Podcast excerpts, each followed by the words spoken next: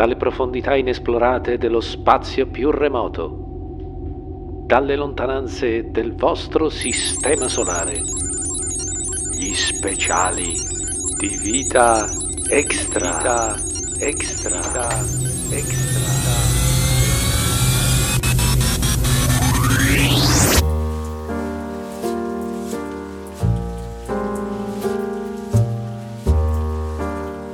Carissimi amici con le vite extra, chissà se ci riconoscete, se vi sorprenderà questa puntata che state per ascoltare, sicuramente vi sorprenderà.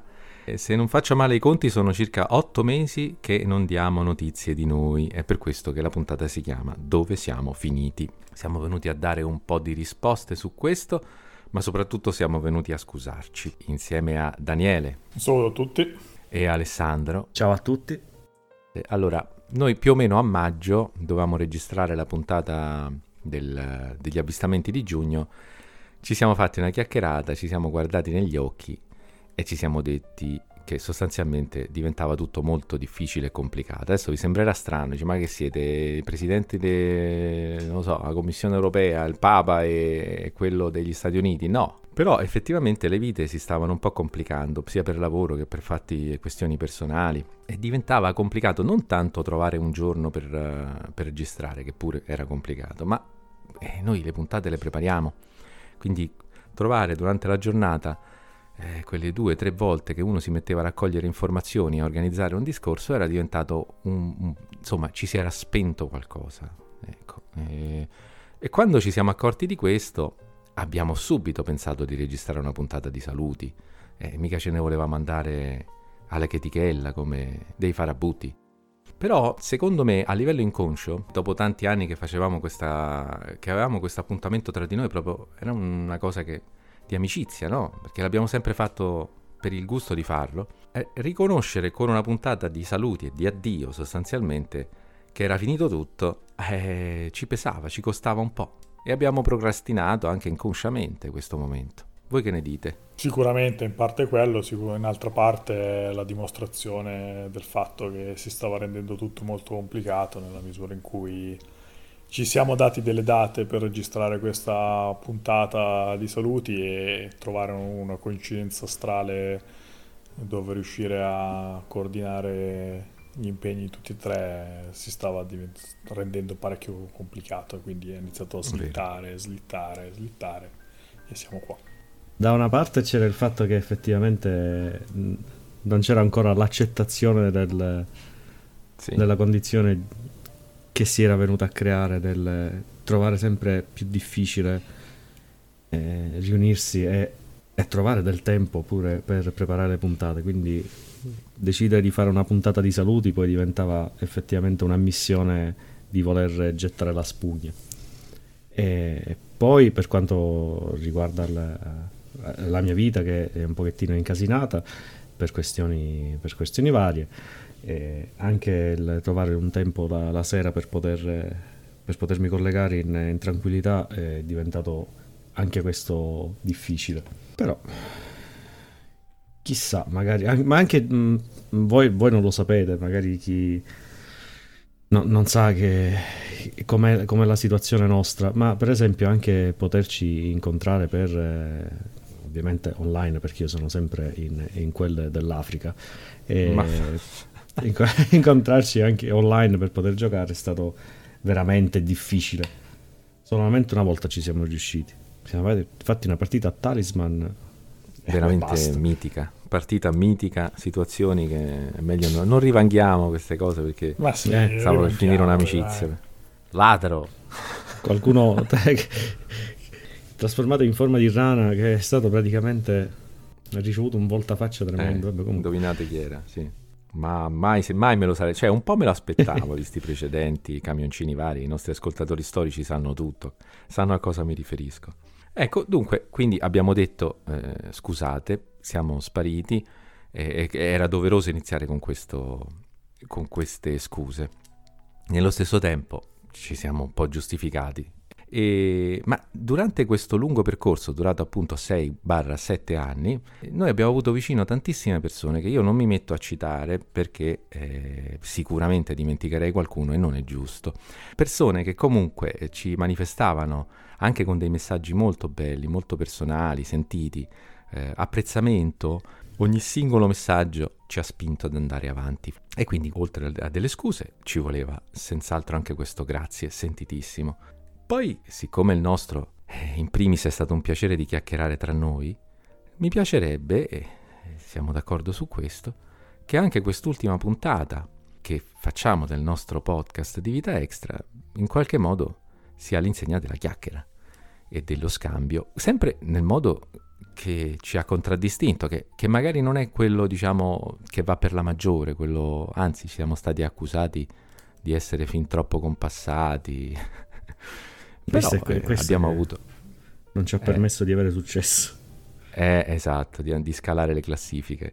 Ma comunque i nostri estimatori ce li abbiamo sempre avuti e con quello stesso spirito con cui abbiamo fatto sei anni di registrazioni, io vorrei chiedervi di fare anche quest'ultima, raccontandoci, Daniele ha steso una serie di, di domande a cui ci piacerebbe rispondere e quindi Daniele mi sembra giusto che sia tu a proporcele come è successo tante volte in passato.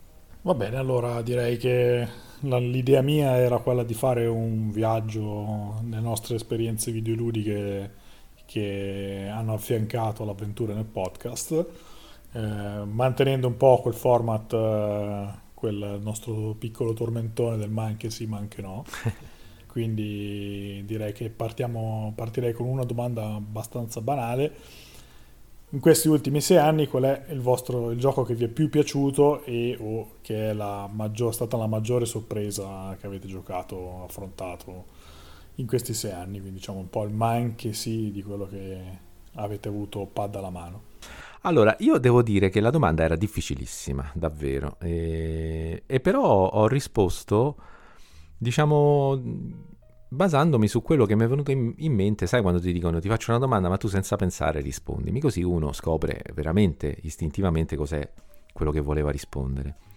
E a me è venuto in mente, ma poi queste ormai sono cose che chi ci conosce eh, sa già, diciamo che vale come riassunto di questi sei anni, però eh, vediamo un po', chissà se ci hanno azzeccato, ma eh, Rez Infinite, semplicemente eh, è il mio ma anche sì confermato, vidimato, e a perenne ricordo de, di questi sei anni. Adesso non ricordo esattamente l'anno di uscita, ma credo fosse più o meno insieme col VR, no? Bah sì, era, non so se era di quello di lancio, però era della Quindi, prima mandata, perché mi ricordo che mi avevi fatto provare... Eh sì, quindi 2016, sì. Mm. Ed eccolo qua, il mio è questo senza alcun dubbio. Per quanto riguarda il ma anche no, e questo sarà un parere che davvero sono sicuro che se ci fosse una, una, uno strascico sulla saletta, se fosse ancora vitale, non mi sorprenderebbe, ecco.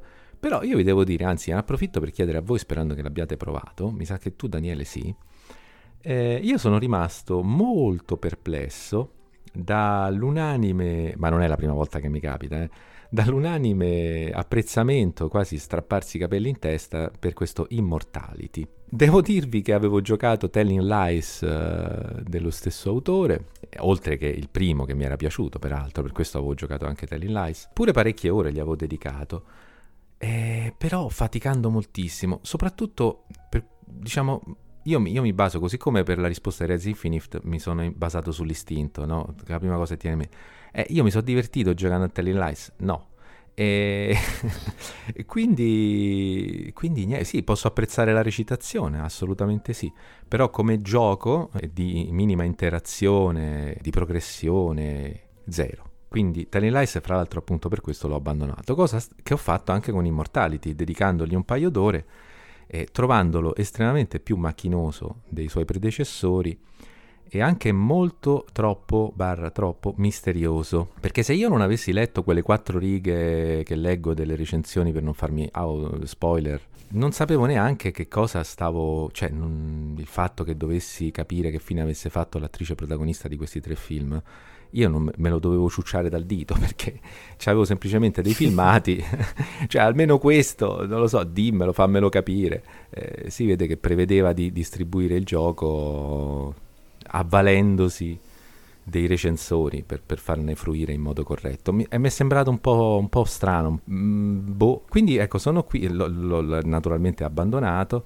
disinstallato dalla mia Xbox e mi è rimasto questo grande punto di domanda mi sono perso qualcosa, non lo so. Allora vi chiedo, l'avete provato? Che cosa mi no. dite al riguardo? Ditemi che sbaglio e che ho preso dei, degli abbagli clamorosi. Per quanto mi riguarda non lo so, nel senso che mm, ce l'ho, l'ho iniziato, ma non l'ho ancora portato avanti un granché. Quindi non sono ancora arrivato al punto di poter dire se è interessante o no, anche perché proprio come dici tu è un gioco molto, soprattutto all'inizio, molto criptico nella misura in cui non è chiaro dove devi andare. Perché del filone suo eh, Air Story era molto, diciamo, era condensato su una cosa specifica, quindi cosa Bravo. stavo cercando di fare era chiaro dall'inizio. Bravissimo. Eh, Telling Lies... Eh, via via si capiva un pochino. Sì, e soprattutto comunque le primissime battute un minimo di contesto te lo davano. E sì, qua esatto. il fatto che, senza voler fare grandi spoiler, comunque si vedono spezzoni di tre film diversi. Sì. Eh, che è facile che ti ritrovi a saltare tra uno e l'altro e prima che inizi a mettere insieme qualche pezzo devi avere un po' di pazienza. Uh-huh. Per cui la prima parte è veramente macchinosa nella misura in cui ti ritrovi con una frazione di un film, sì. 10 secondi di un film, 10 secondi di un altro nome di personaggi che cambiano, magari eh, le stesse facce o giù di lì. Ecco, ma capisci e... che quando tu ti trovi di fronte a un'opera che è osannata, premi, eccetera, eh, e nello stesso tempo ti trovi a dover ammettere che devi tenere duro per le prime tre ore per riuscire a capirci qualcosa ed entrarci davvero, eh, comunque come minimo non è un qualcosa Però che Però tu non arrivi dalla palestra, non arrivi dalla palestra JRPG che hanno spesso ecco, volentieri vedi, 10 ore sentivo di, che di mi mancava qualcosa, sì. E preamboli, quindi eh. Beh, ma vedi, già per l'RPG però ti spiegano col titolo. Tendono a darti il contesto con il loro titolo. Questo invece era molto vago anche nel titolo. Vabbè. Se uno mi dovesse chiedere qual è il gioco che, che più consiglieresti, non lo so. In realtà io normalmente penso che eh, tra i giochi più belli ci siano quelli che eh, quando li rigiochi ti, ti, ti, senti quasi a casa e che rimetti sempre eh, diciamo, mm-hmm. a giocare quando hai bisogno di, di tornare un pochettino eh, eh, con la mente a momenti di, di svago, sì, momenti belli. In realtà eh, non, po- non, posso inserire io il eh, Doom perché giustamente è una roba che io ho finito anni e anni fa, decenni fa. Eh, però ce n'è un altro gioco che eh, ho visto adesso quando l'ho, l'ho, completato e pensavo fosse più, più in là con gli anni, invece l'ho completato solo nel 2020 perché comunque io non metto giochi che non andrò a dire un gioco che è uscito eh, al massimo sei anni fa ma che io ho finito sei anni fa al massimo. E, Vabbè, e, il senso della domanda è vale lo Sì, stesso. perché alla fine... Eh sì. E, e, che non rigiocherei mai. Eh, non potrei mai rigiocare perché per me la storia che ho giocato è quella. E, ed è Mass Effect 3. Che tra l'altro forse è uno di quelli più eh, criticati della, della trilogia. Però eh, siccome è eh, per me la fine di un percorso di, eh, di tre giochi dove ho sentito ogni scelta veramente mia e questa è una cosa difficile nelle, nei videogiochi quando ti, ti, mettono la possibilità di scegliere e personalizzare la strada però eh, il, il, vantaggio il, il vanto di, della serie Mass Effect è proprio questo il fatto che effettivamente qualsiasi scelta fai influisce nel, nella narrazione anche dei capitoli futuri. E il, il terzo, terzo capitolo è stato proprio la, la, la, somma di tutte queste scelte intraprese e vuoi per, eh, perché magari erano previste, vuoi magari perché per culo, semplicemente per, per puro culo nella scelta eh, giusta dei personaggi in determinate missioni, totalmente a caso, senza mai vedere nulla. E è stato un, un titolo in cui nel, nel finale io ho pianto come un cretino ma, ma proprio pesantemente, perché eh, era diventata una, un qualcosa di veramente mio, anche se eh, essendo un, un, gioco in un gioco di, di ruolo, diciamo, in, in, terza persona, quindi non ti vai a identificare col protagonista, però la vivi quella storia, almeno io l'ho, l'ho vissuta quella storia, perché era frutto delle, delle scelte fatte e, e vedere che ogni, ogni pezzo andava a creare effettivamente il giusto incastro eh, emotivo, eh, è stata un'esperienza per me stupenda. Che ancora adesso, se io magari vado a riascoltarmi la, la soundtrack o vado a rivedere un determinato filmato e ricordo poi effettivamente quello che ho visto io, eh, la lacrimuccia comunque scende. Questa è una cosa che difficilmente eh, eh, ho avuto nelle, come esperienza nelle, nei giochi ed è qual- qualcosa che secondo me si dovrebbe provare almeno una, una, volta nella vita. Poi ovviamente magari è semplicemente perché eh, sono più vecchio adesso e quindi tendo a emozionarmi più facilmente e quindi magari c'è stato questo tre, boh, tre anni fa. E quindi per me quello è stato il la vera rivelazione negli ultimi sei anni come, in positivo come, come videogioco. Il mio ma anche sì totale eh, va, va, a quello, ma sempre nell'ottica di essere conclusione di una, di una saga durata per me anni, perché li ho, li ho giocati a distanza di, di, parecchi anni l'uno dall'altro. Ce ne sono stati altri giochi belli, eh, però eh, se devo pensarne uno è quello. Il Manchenò si alterna fra due, la... Io uno, uno so. mh, mm, semplicemente perché quindi gliene, gliene, metto due. Uno è Magna Carta 2, ma quello si sa, io lo, lo odio quel non gioco, ma proprio dal profondo del cuore. Oh, è tormentone del podcast. Sì, sì, ma quello si sa, è una, è una porcata. Quel gioco è. penso che sia da. Eh, non ti passa can... eh, la rabbia, il fastidio. no, no, penso che sia da cancellare dall'esistenza quel, quel gioco. È, è, e tu lo chiamavi Magna Carta? Porcata. Sì, sì, infatti è magna cacca. Adesso quanto me l'ha fatta mangiare. Ma veramente è, è qualcosa di terribile. È, è, è, sbagliato, quel gioco è sbagliato. È, è un, un, MMO eh, fatto a, a, giocatore singolo dove eh, non, non, funz- non funziona, non funziona. Non puoi farmi un gioco, questo chi ha ascoltato i podcast lo sa, eh, dove tutto si basa sulle, com- sulle combo, su caricare mm-hmm. le barre delle combo e incastrarle fra i vari personaggi. Ti fai un culo così per, per creare queste combo e poi arriva il filmato del, del boss che fa un colpo del, del cavolo e il filmato ti interrompe la, ti interrompe la combo e, e, devi ricominciare da capo. Non si fa una cosa del genere, wow. è una eh, cosa no, no. aberrante. Eh, quindi... Ma poi le patch non le facevano all'epoca. Ma l'unica patch era qualcosa che in automatico andasse a eh, formattare il disco del gioco. Quello è l'unico ah, modo ecco. per correggere il, fo- il gioco è formattarlo. Molto bene. Beh, questo c'era, eh, lo tiravi fuori dalla, dallo slot e gli davi un bel colpetto. Sì, sì, ma lo, lo tengo ancora come, come monito di, di, quanto può essere il punto più basso del, del, del videogioco. Che magari la storia poteva essere pure carina, poteva essere pure carina, però possiamo stare.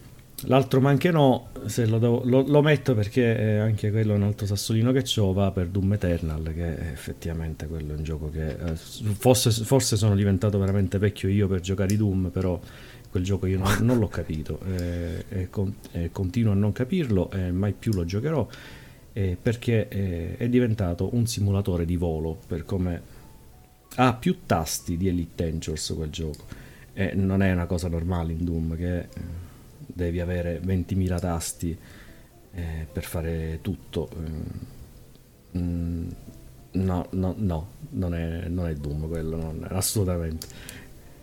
È, sco- è scomodissimo da giocare. Lo so che io sto andando contro l'universo perché eh, tutti hanno amato Doom Eternal, forse ancora più del, del, Doom 2016, che anche lì sì, bello, ma aveva le sue magagne, specialmente a livello di level design.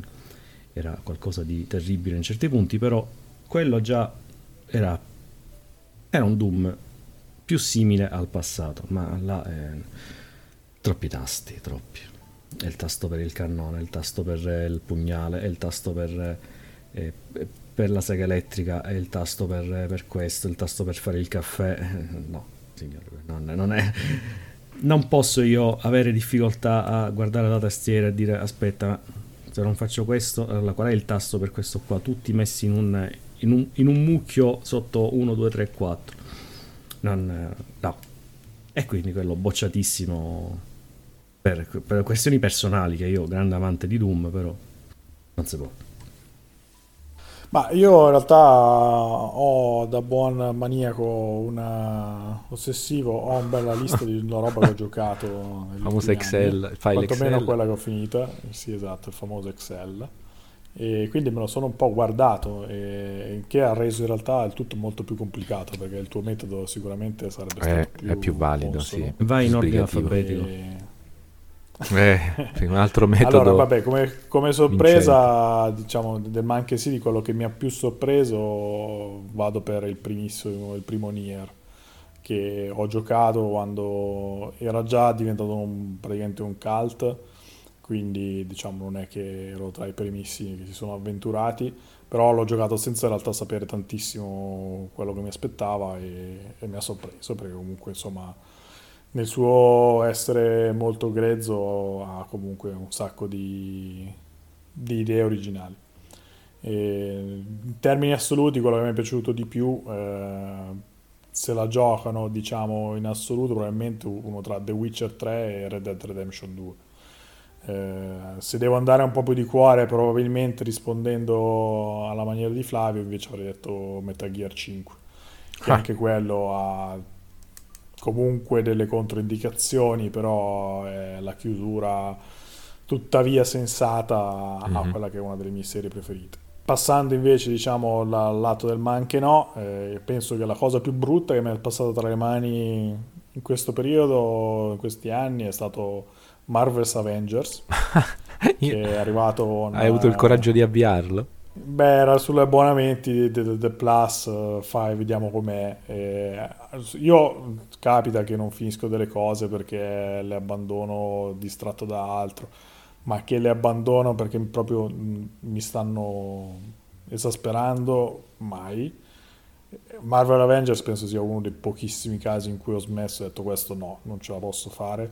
Uno dei giochi più noiosi che mi siano mai capitati tra le mani eh, anche in modo un po' inspiegabile, perché comunque insomma ormai di giochi supereroi che hanno senso, se ne sono visti tanti, la formula da replicare è quella, se non vuoi rischiare, fare sta, sta cosa molto molto banale eh, con live service è stata deleteria e mi sorprende che sia ancora in piedi, però sta lì. E questo diciamo in termini di gioco più brutto Delusione è un'altra cosa perché comunque lì entrano in gioco le aspettative e sulle aspettative eh, penso che non quando l'ho giocato perché adesso quest'autunno ho giocato Cyberpunk 2077 e avendolo giocato dopo tutto questo tempo chiaramente sapevo già cosa andavo incontro. Quindi diciamo in quel senso la delusione è stata più quando è uscito. Eh, era il, se, diciamo, il nuovo lavoro di di CD Projekt ci si aspettava molto di più, le premesse erano altre e quindi direi quello. E, però anche lì, un po' come il ma anche sì, alla fine vado di cuore e dico i due Final Fantasy più recenti, che pur essendomi in realtà piaciuti, perché alla fine mi sono piaciuti, il potenziale che è rimasto dentro bruciato per l'amore che ho per la serie è troppo perché Final Fantasy XV è stato il disastro che è stato con lo sviluppo, mancano sono dei buchi colossali e invece poteva essere il vero rilancio della serie, speriamo adesso lo 16. E Final Fantasy VII era il remake da sempre desiderato del, del mio gioco forse preferito di sempre e, e, per metà è esattamente quello che tutti avremmo, avevamo desiderato fino a che non decidono di, nel finale di, di, di, dargli questa piega alternativa che probabilmente sarà ancora più alternativa nel, nei capitoli a venire, quindi diciamo rovinando tutta questa operazione nostalgia e, e, quindi un po' diciamo la delusione probabilmente me la gioco, me la gioco lì.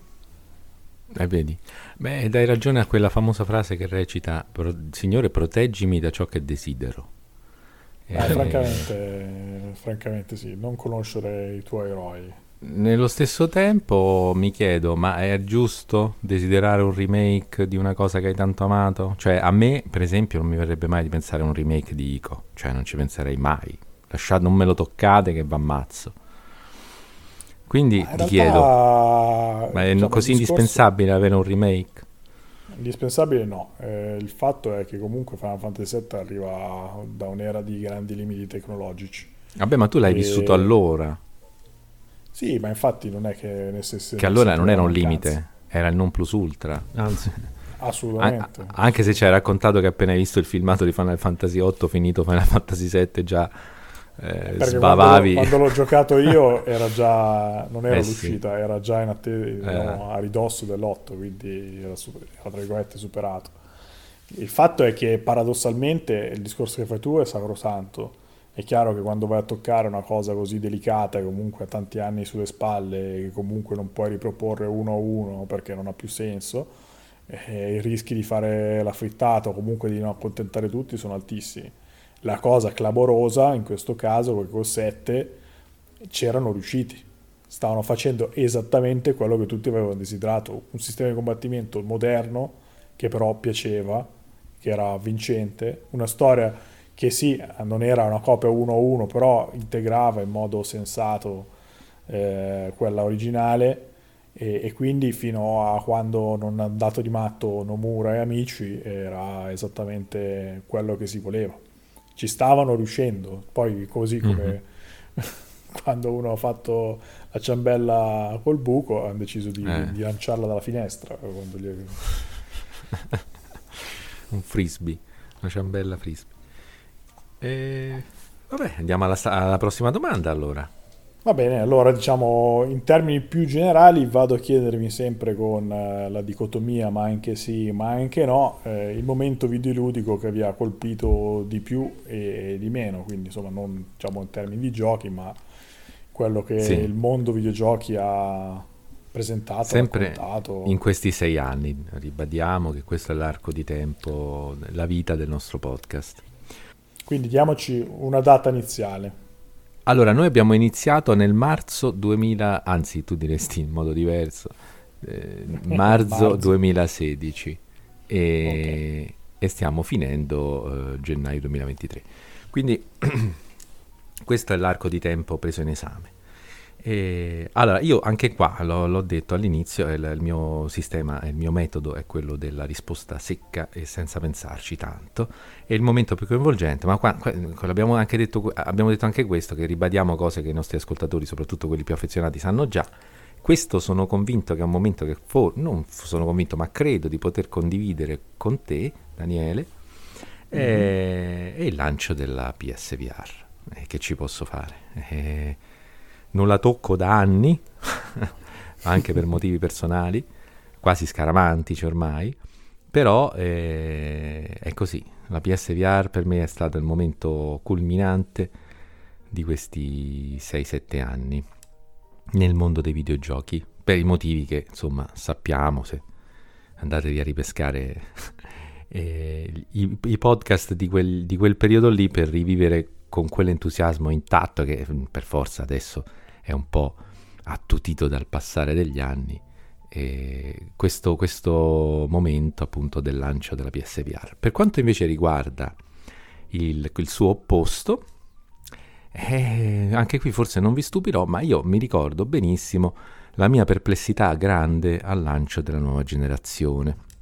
Mm. Quindi, momento che io solitamente vivo con grandissimo trasporto e coinvolgimento, questa volta per le caratteristiche del, del, delle console, una bruttissima enorme, l'altra eh, eh, sostanzialmente senza giochi, eh, e non, non, ho partecipato col, col, solito trasporto appunto a questo momento che invece è così bello da vivere pienamente delle, del ciclo di vita di, delle console.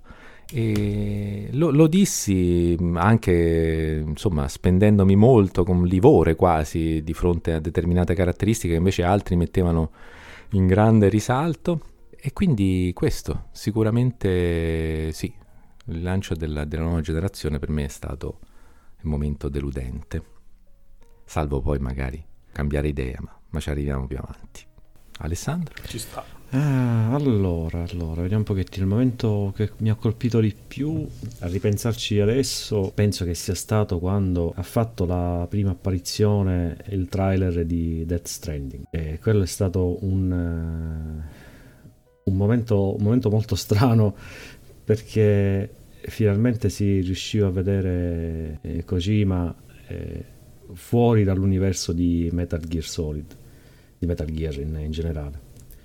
E quindi c'era qualcosa di totalmente nuovo e inaspettato, sapendo che lui è, è un pazzo. Si, subito si... La domanda è, ma sarà qualcosa che sarà simile a Metal Gear o qualche cosa totalmente diverso? Chissà quanti significati nascosti ci sono dietro.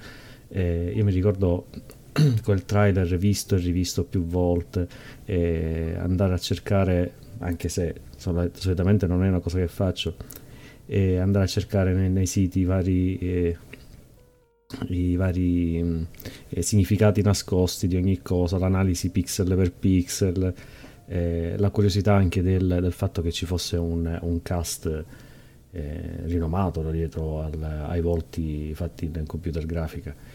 Eh, era qualcosa di totalmente fuori di testa per, per me eh, specialmente dopo quella sorta di, eh, ehm, di, teaser giocabile che era stato eh, Silent Hill che non ho mai provato però già c'era qualcosa di, di strano nell'aria. Vedere poi un, qualcosa di eh, simile in un certo senso visivamente a quello che poteva essere un Metal Gear perché le tinte sono super gioquelle ma qualcosa che non c'entrava nulla anche se c'erano sempre i suoi soliti riferimenti strani. Mi ha messo una, una, curiosità addosso che non era comune, cioè, diciamo che non, rar- raramente mi capita. Quindi per me quello è stato la, qualche cosa di, da, da, ricordare. Assolutamente quello è stato il momento più, più, più pregno di, di, carattere videoludico vecchio stile come lo posso intendere io. Poi ovviamente c'era il, quando si cominciano a vedere qualche cosa di gameplay io non ho, non ho, più visto niente perché giustamente mi volevo tenere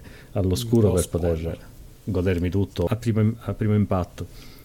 Ovviamente eh, qualche cosa trapela sempre, quindi la critica sul, su Bartolini Simulator, quello, quello, quello diciamo che l'ho, l'ho vista, però eh, anche lì eh, una, una, volta che metti mano al, al gioco è niente, un'esperienza incredibile, ripetitiva ma incredibile. E, mentre il momento più che più mi ha deluso, allora non è proprio una delusione, però è qualcosa che mi ha fatto riflettere, è stato quando, eh, che tra l'altro è sempre, lanci- è sempre legato al, al, lancio delle console, eh, ma quando sono state eh, eh diciamo annunciate e poi lanciate le console di mezza generazione, PS4 Pro principalmente. E lì c'è stato qualche cosa che, non lo so, mi ha fatto un po' storcere il naso invece, tant'è che ricordo che avevo fatto anche un, un video sul, sul, canale YouTube dove eh, riflettevo un pochettino su questa su questi, su questo annuncio. Tra l'altro mi pare che era durante una partita Battlefield 4, una cosa del genere. E è stato un momento, mh, mm, non lo so per, come spiegare, eh, le console sono sempre state per me un punto di riferimento per un particolare arco generazionale. Eh, tu sai che quella console va da un certo anno a un altro anno, hai un sistema chiuso eh, e sai che que- in quel sistema chiuso gli sviluppatori avranno modo di eh, migliorarsi via via nelle, che fanno esperienza con, con quel sistema e è anche vero che un sistema chiuso fornisce una sorta di sfida per gli stessi sviluppatori e dà in un certo senso anche un, un incipit per poter eh, migliorarsi e per avere gli effettivi diciamo eh, miracoli del, della programmazione perché vuoi sempre fare più della, dell'anno precedente, vuoi fare sempre più del, del titolo precedente.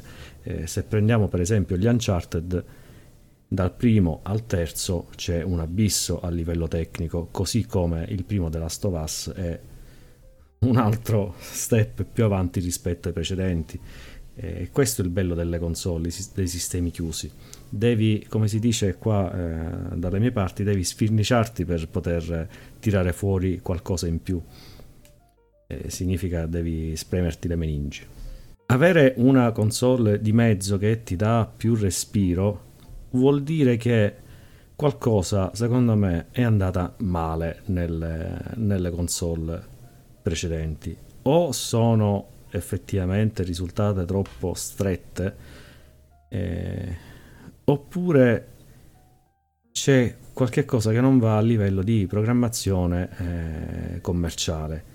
Quindi eh, effettivamente quelle console o erano state pensate troppo, troppo strette eh, oppure non si era ancora in grado di eh, trovare il giusto approccio per la, il salto generazionale. Quindi quella via di mezzo è stata una, una cosa un pochettino, un pochettino strana e eh, l'ho percepita anche come una sorta di eh, differenza eh, elitaria nel, nel, nel, mondo delle console. Io che ho una PS4 Slim sono praticamente un, un poveraccio rispetto a chi magari aveva ha, avuto possibilità di prendersi una Pro e quindi giocare in maniera pro, in maniera diciamo elitaria, quando le console di base dovrebbero essere proprio quello che mette allo stesso livello tutti i giocatori, tutta la, l'utenza rispetto al, al mondo PC che là puoi avere il, il piccino o il piccione in base a quanta, a quanta moneta c'hai ma nelle console tu sai che giochi a, hai, acquisti una, un, un, oggetto, una piattaforma e con quello sei al pari rispetto a tutti gli altri. Quindi fare una distinzione anche a livello eh, del mondo console non, ne, non vi nego che mi ha dato parecchio fastidio. Quindi questo è stato quello che mi ha colpito Mm, di meno, ma nel senso, nel senso negativo della cosa. Cioè, mi ha colpito di più, ma in senso dispregiativo, ecco. Cioè, il, alto, il punto più alto e il punto più basso per me. Anche penso di ricordare, insomma, se anche io e Flavio avevamo nostre perplessità su questa cosa. Sì, salvo poi prenderla subito, la Pro appena Vabbè, uscita. però anche lì è servita la mega offerta sì, imperdibile sì. che praticamente ce l'hanno pagata è vero. con qualche gioco usato inutile e via. Sì, io mi ricordo proprio la sensazione con cui entrai dal GameStop con la mia vecchia PS4, proprio come se fossi, boh, dico ma veramente state facendo questa cosa? Non lo so. Devo mettere il passamontagna. Eh, esatto, così. sì, sì, sì, vabbè. Dici un po' Daniele tu. Ma allora, diciamo che vado un po' più per termini generali, nel senso che la cosa che comunque, diciamo, la, la cosa extra gioco che più mi è piaciuta di questi sei anni è in generale le vecchie conferenze 3 eh, che mi mancano un sacco perché comunque siamo passati da quel condensato in due settimane di tutto quello che c'era da sapere eh, del mondo dei videogiochi eh, a varie forme di direct, state of play, eventi Xbox, tutti diluiti eh, nel corso dell'anno. Ora forse c'è un po' i Game Awards che stanno un attimo prendendo il posto di quella cosa lì, eh, però insomma diciamo che quel mega evento dove ci si ritrovava tutti a guardare insieme eh, le conferenze e si commentavano, si facevano due settimane a dire ah ma questo cosa ti aspetti, il mio preferito era questo, ha vinto questo,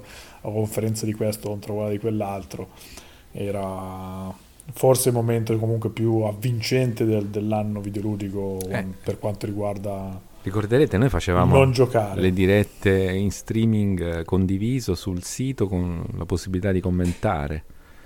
Guarda, se devo scegliere un momento, avrei voluto scegliere un momento specifico, che però eh, che, che dirò perché comunque l'abbiamo vissuto insieme eh, sul sito, mm-hmm. non uh, sul podcast, che è l'anno 2015. Sì. Eh, che fu quell'anno eh, che è anche indicativo di quanto erano farlocche queste conferenze, eh, la famosa conferenza Sony, sì.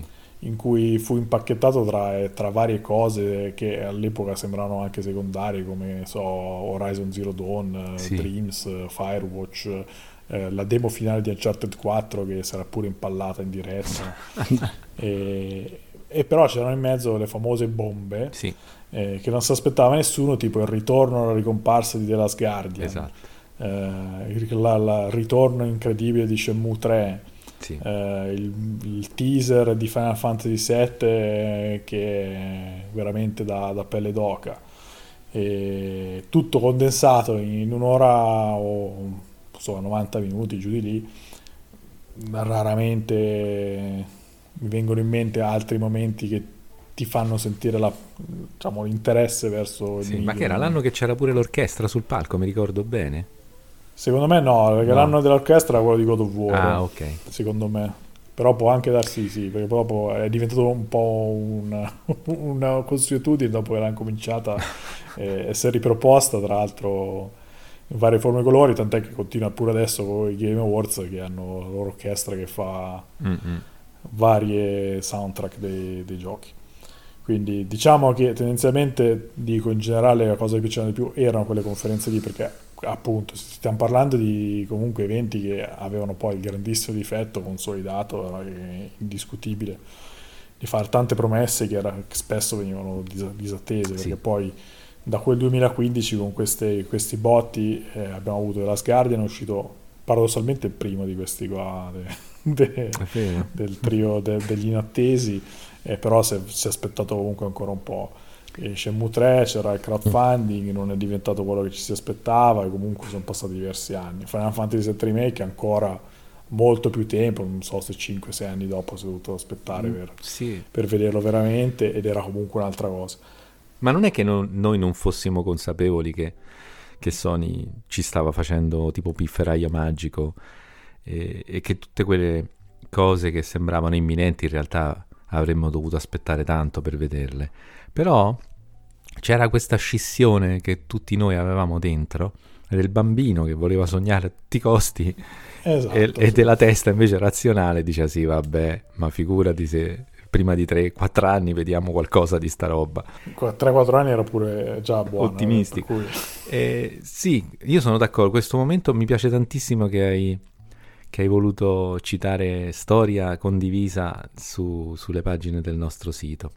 E quindi la delusione è il fatto che, che invece poi le tre allora, è morto. Delu- delusioni ne ho, ne ho, due in realtà. Una è quella, diciamo, che appunto le tre è morto e non tornerà perché comunque capisco anche il senso, cioè le tre ha fatto la fortuna e la morte eh, di generazioni e dal punto di vista di un'azienda non c'è nessun senso di giocare sta lotteria tutti gli anni eh, dove peraltro insomma veramente ti devi trovare è un gioco perennemente a rialzo perché poi il problema di queste sì. conferenze era che ogni anno avevi settato un'asticella che dovevi per forza superare esatto. era una delusione quindi a un certo punto era insostenibile e quindi che sia andato un po' a cambiare, a modificare la narrazione dei giochi lo trovo anche sensato. Sì. Eh, però appunto come dicevi tu non andavamo cercando razionalità no, su queste no. cose e, e, quindi col cuore quello era il momento migliore e il fatto che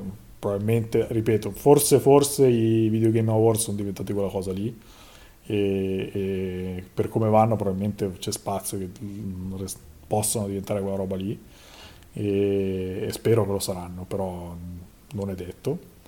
E voglio dire che invece, come vera delusione per non stare, staccare dal mondo dei tre, voglio dire Stadia. Stadia non è che mi ha deluso, però mi ha lasciato interdetto sin dall'inizio eh, per tanti motivi, nel senso che l- mi ricordo che era stata praticamente lanciata, mi sembra al CES eh, che è questa fiera oddio non mi ricordo se sia comunque era una fiera tecnica non era una fiera per mm, il pubblico sì. già era bizzarro quello cioè, tutti, cioè hai Google che entra nel mondo dei videogiochi a gamba tesa sì. con un il lancio del cloud, che non, forse c'era già il now, però insomma non c'era niente di veramente voluto in quel mondo lì.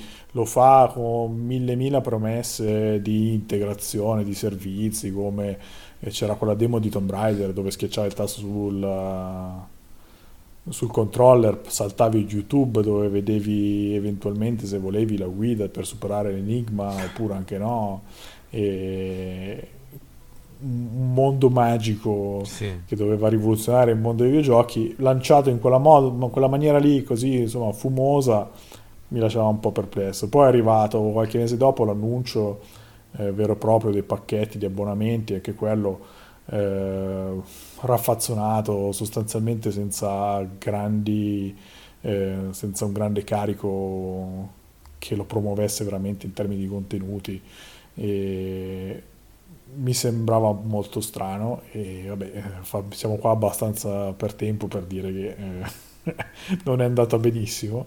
E... Veramente, adesso mentre ne parli io com- com- continuo a interrogarmi su come sia possibile che mh, entità di quella forza, grandezza, blasone, sì, è vero che entravano da zero in un mondo che non gli apparteneva, ma ti circonderai di persone, co- cosa che aveva fatto poi peraltro, che conoscono la materia in, di cui ti vuoi occupare, immagino, sei Google e quindi retrospettivamente continua a sorprendermi, a parte che Stadia è la risposta che io do a una domanda che hai posto successivamente, quindi siamo d'accordissimo. Ma dico, eh, cioè, ma com'è possibile che si siano autosabotati così? Cioè, dove sono state le, gli intoppi? Cos'è che volevano fare e non sono riusciti a fare e perché? Soprattutto perché l'hanno fatto io, così male. Io ho visto tanto confusione. La presentazione in quel modo mi sembra appunto l'indirizzo di un progetto iniziato in pompa magna ma senza avere un'idea precisa né di dove andare e se da un lato appunto era una cosa molto grossa comunque non c'è stato un investimento cioè c'è stato un grosso investimento per far partire questa cosa credo certo. perché comunque appunto c'era dentro qualche nome grosso eh, tirato in questi team creativi che dovevano fare da sviluppo interno e, però eh, in termini di promozione ehm, insomma neanche troppo. Eh, in termini di contenuti al lancio che dovevano lanciare, accompagnare questa piattaforma, qualche, non dico le esclusive, però insomma qualcosa che ti dicesse ok, questa cosa la faccio prima su, su Stadia, alla fine anche lì il paradosso fu che una delle cose che eh, lo, lo, gli diede un po' più spinta fu proprio Cyberpunk perché era talmente un disastro sì. eh, altrove che farlo girarlo lì con la macchina in remoto eh, lo rendeva sostenibile per chi non, non aveva fortuna di avere un, un grosso PC o, o, la nuova generazione. Quindi, eh, però loro, dall'accanto loro c'era dentro boh, forse due o tre indie a sostenere il lancio di, del gioco, per quello che poi doveva essere paradossalmente un servizio che andava a intercettare soprattutto quello che magari faceva il giocatore occasionale, no? per cui non, non, fa l'investimento della console, del computer, ma alla tv vuole farsi una partita, se la fa senza troppi sbattimenti di giochi da comprare fisicamente, dischi, aggiornamenti, eh, attacca un'interfaccia, scegli un gioco, parte e finisce. E, e un giocatore del genere gli è dato l'indie, che comunque insomma sono interessanti, stuzzicanti, ma insomma non sono proprio il blockbuster. Ecco.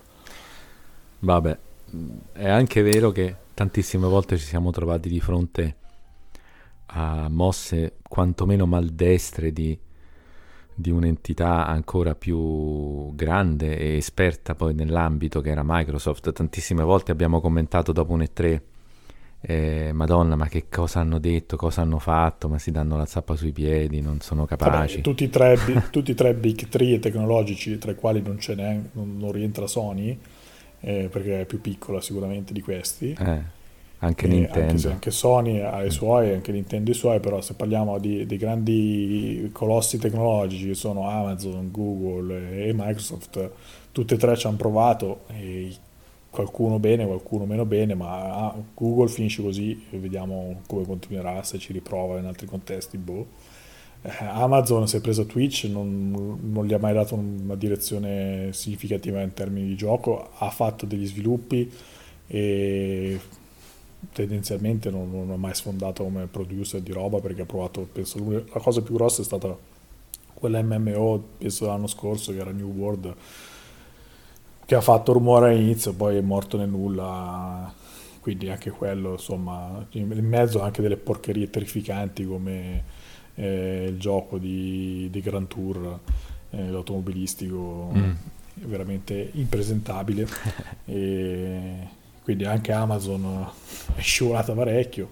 Microsoft indiscutibilmente ha il grandissimo pregio di essere entrata in azienda, cioè nell'industria e averci messo piede in modo insomma è diventata una presenza de, de, del trio delle, delle, console quindi comunque è già un successo eh, poi uno può discutere come sta gestendo i suoi team visto che eh da un po' si aspettano vari giochi che devono arrivare. Qualcosina. Arrivano, È arrivato giusto Pentiment. E vabbè.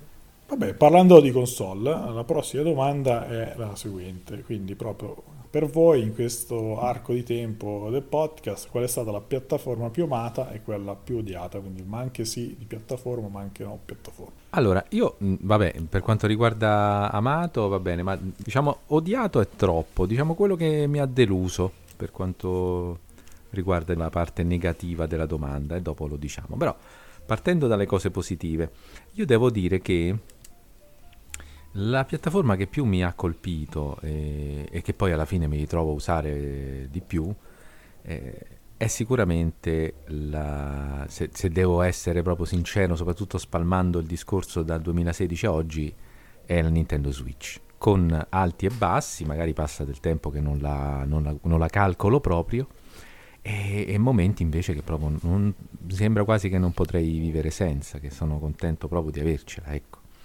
E, e quindi sicuramente la Switch perché proprio se devo considerare il tempo in cui l'ho utilizzata, eh, qua, ma, ma, poi soprattutto quanto penso di utilizzarla ancora, perché non, non penso che molto facilmente eh, sentirò la necessità di sostituirla, per quanto, vabbè, vediamo che con cosa se ne uscirà Nintendo o chi per lei con uh, i portatili, perché anche in casa il portatile, non so voi, ma ha sicuramente il suo perché.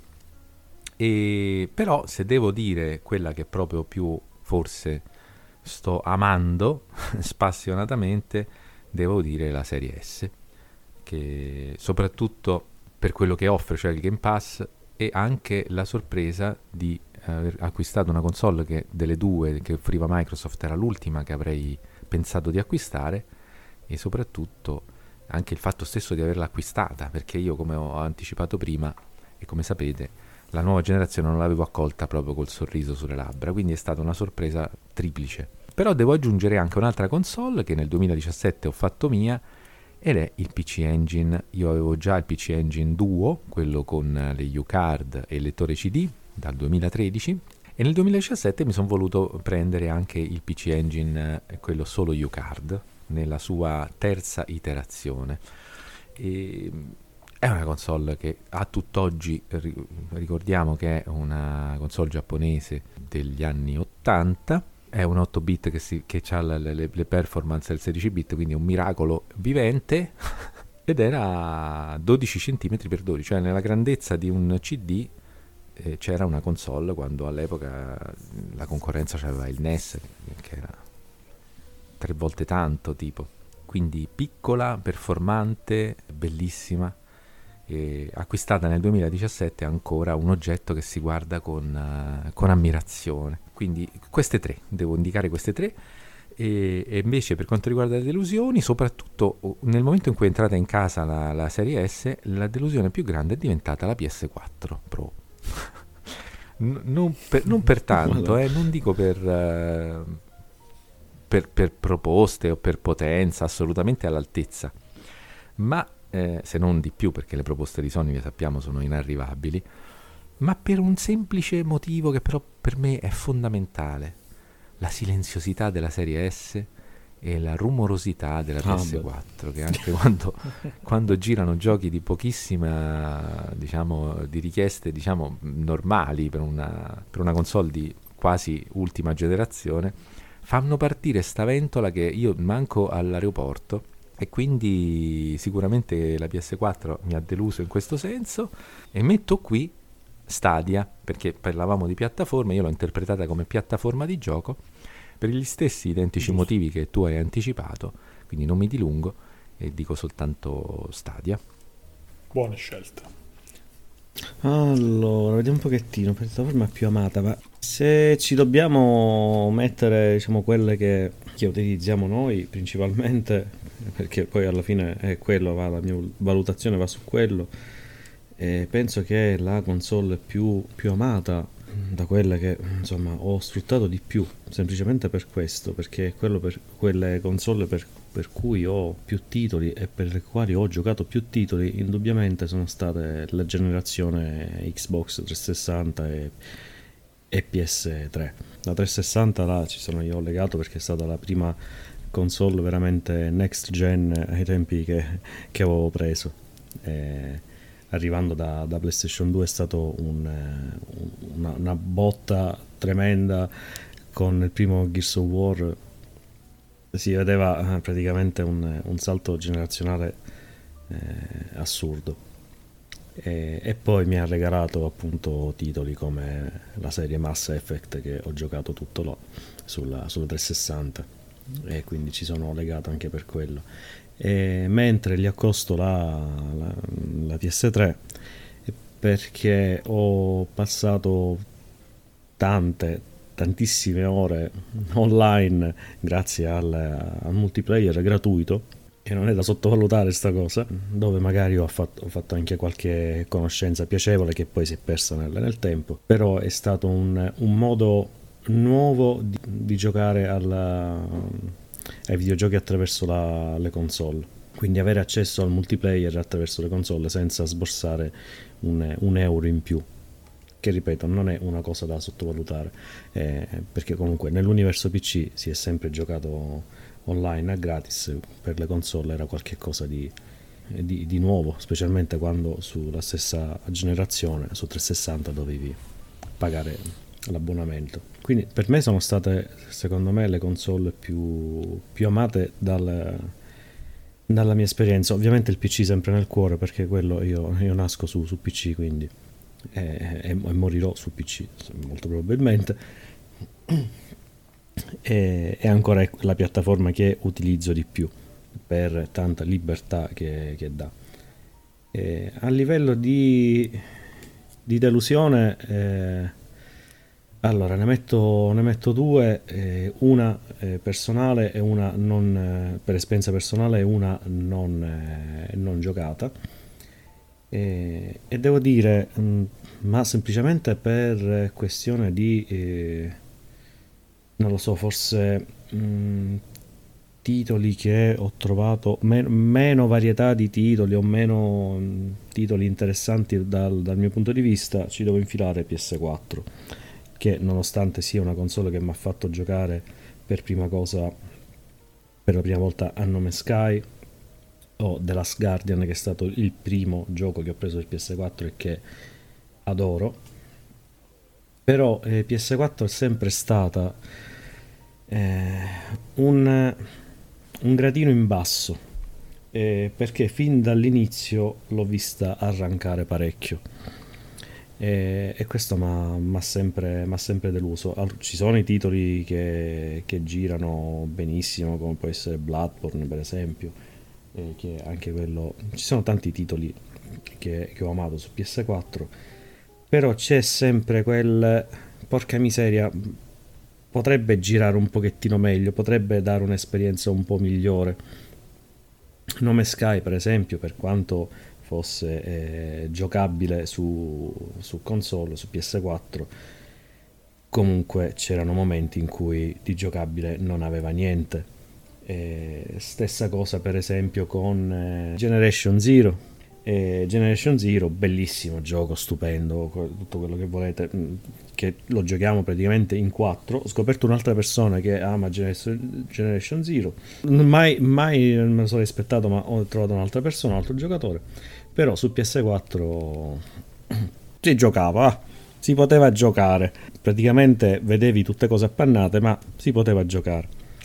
E per tanto tempo l'ho giocato lì. Ma anche lì ci voleva sempre perché non poteva fare qualche cosa in più? C'è, se- c'è sempre qualche cosa che andava a, a, rovinare un pochettino l'esperienza. Ovviamente c'erano i titoli pensati appositamente per girare in maniera ottima su PS4, che erano praticamente i titoli eh, in esclusiva, ma ci mancherebbe se non girassero bene le esclusive. Eh, al che ritorna il mio, il mio dubbio della, della questione delle, delle console di mezza, di mezza stagione ma allora veramente sono state pensate un po' a ribasso ste, ste console, almeno la PS4. E quindi per me questa è rimasta la, la delusione del, di una um, next gen ma- mancata. Eh, perché se si vedeva il salto fra PS2 e PS3 barra 360, eh, non solo si vedeva di meno il salto fra 3 e 4, ma in più sto salto era venuto pure male, praticamente era, era, un po' intruppicato, era un po'... Eh, stava per cadere, non è che aveva inciampato, non era mm, venuto tanto bene sto salto.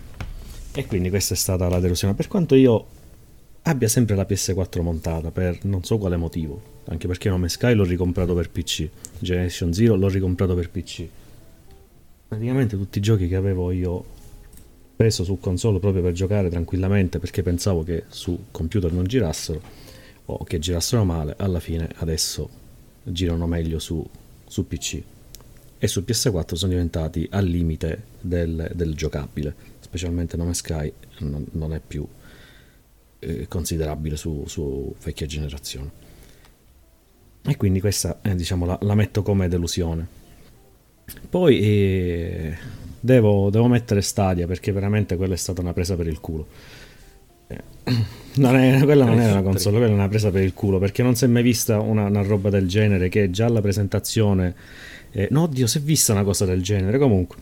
Eh, che già alla presentazione era palese che chi stava giocando con la console in realtà aveva un filmato davanti agli occhi e cercata, cercava di mimare le, eh, le, i movimenti del, del, personaggio.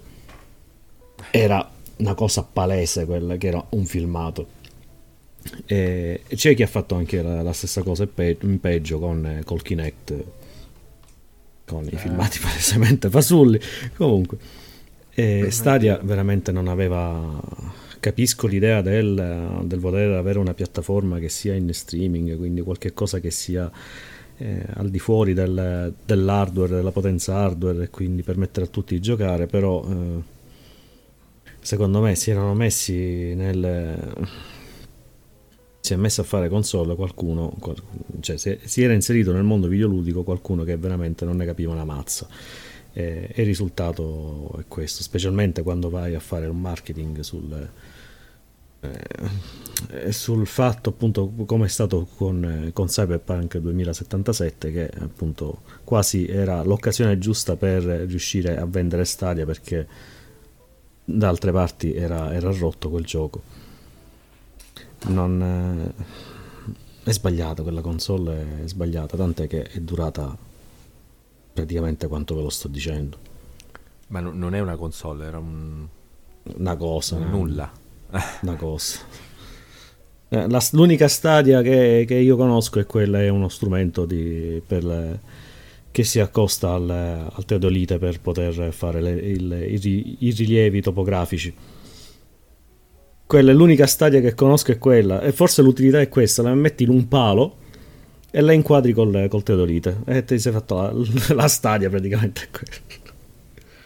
Tra l'altro è stata talmente tanto in, uh, in, quel limbo di evoluzione perché è, è, partita come mezza beta eh, che doveva crescere con queste funzionalità a incrementare il parco titoli che io non so voi, però io avevo, come tutti, avevamo, c'era questo fantomatico mese di prova, non ho mai usufruito perché arriverà il momento in cui decolla e allora me lo tengo per quel momento lì, però mai, mai è finita che non l'ho mai fatto.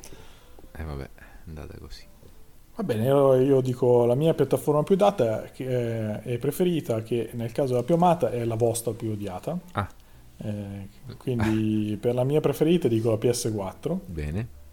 Eh, pur riconoscendo francamente tutte le vostre osservazioni assolutamente sacrosante, in particolar modo il problema del vento che mi diceva Flavio è con. Vabbè, ma quella è la pro. mia moglie che ogni tanto dice si è rotto qualcosa quando giocavo con la Play. E la necessità, un po' inverosimile, di dover giocare con le cuffie isolanti perché altrimenti non riuscivi a capire cosa succedeva nel gioco. Sì. Mi sembra francamente troppo.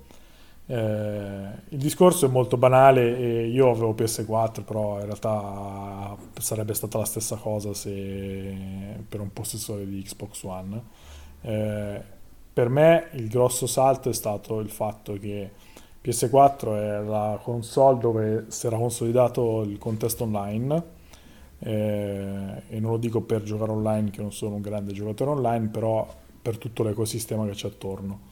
Nel senso che sono iniziati ad arrivare una grossa spinta sui giochi digitali con tutta la, la scontistica alla Steam che è diventata una norma anche su console eh, gli abbonamenti Plus, eh, Gold che iniziavano a dare giochi importanti ogni mese e si era cominciata già sulla generazione prima, però appunto eh, PS4 se l'è vista tutta, per buona parte almeno, e tra alti e bassi, eh, però comunque insomma il risultato è stato che forse non è la console al quale eh, diciamo eh, sono rimasto più emotivamente legato tra tutte quelle che ho avuto perché magari non era la prima, non era quella più romantica diciamo tra quelle che c'è, però se poi metterli un po' più razionalmente è stata ampiamente quella dove ho avuto più cose da giocare, ci ho dedicato più tempo, ci ho giocato di più perché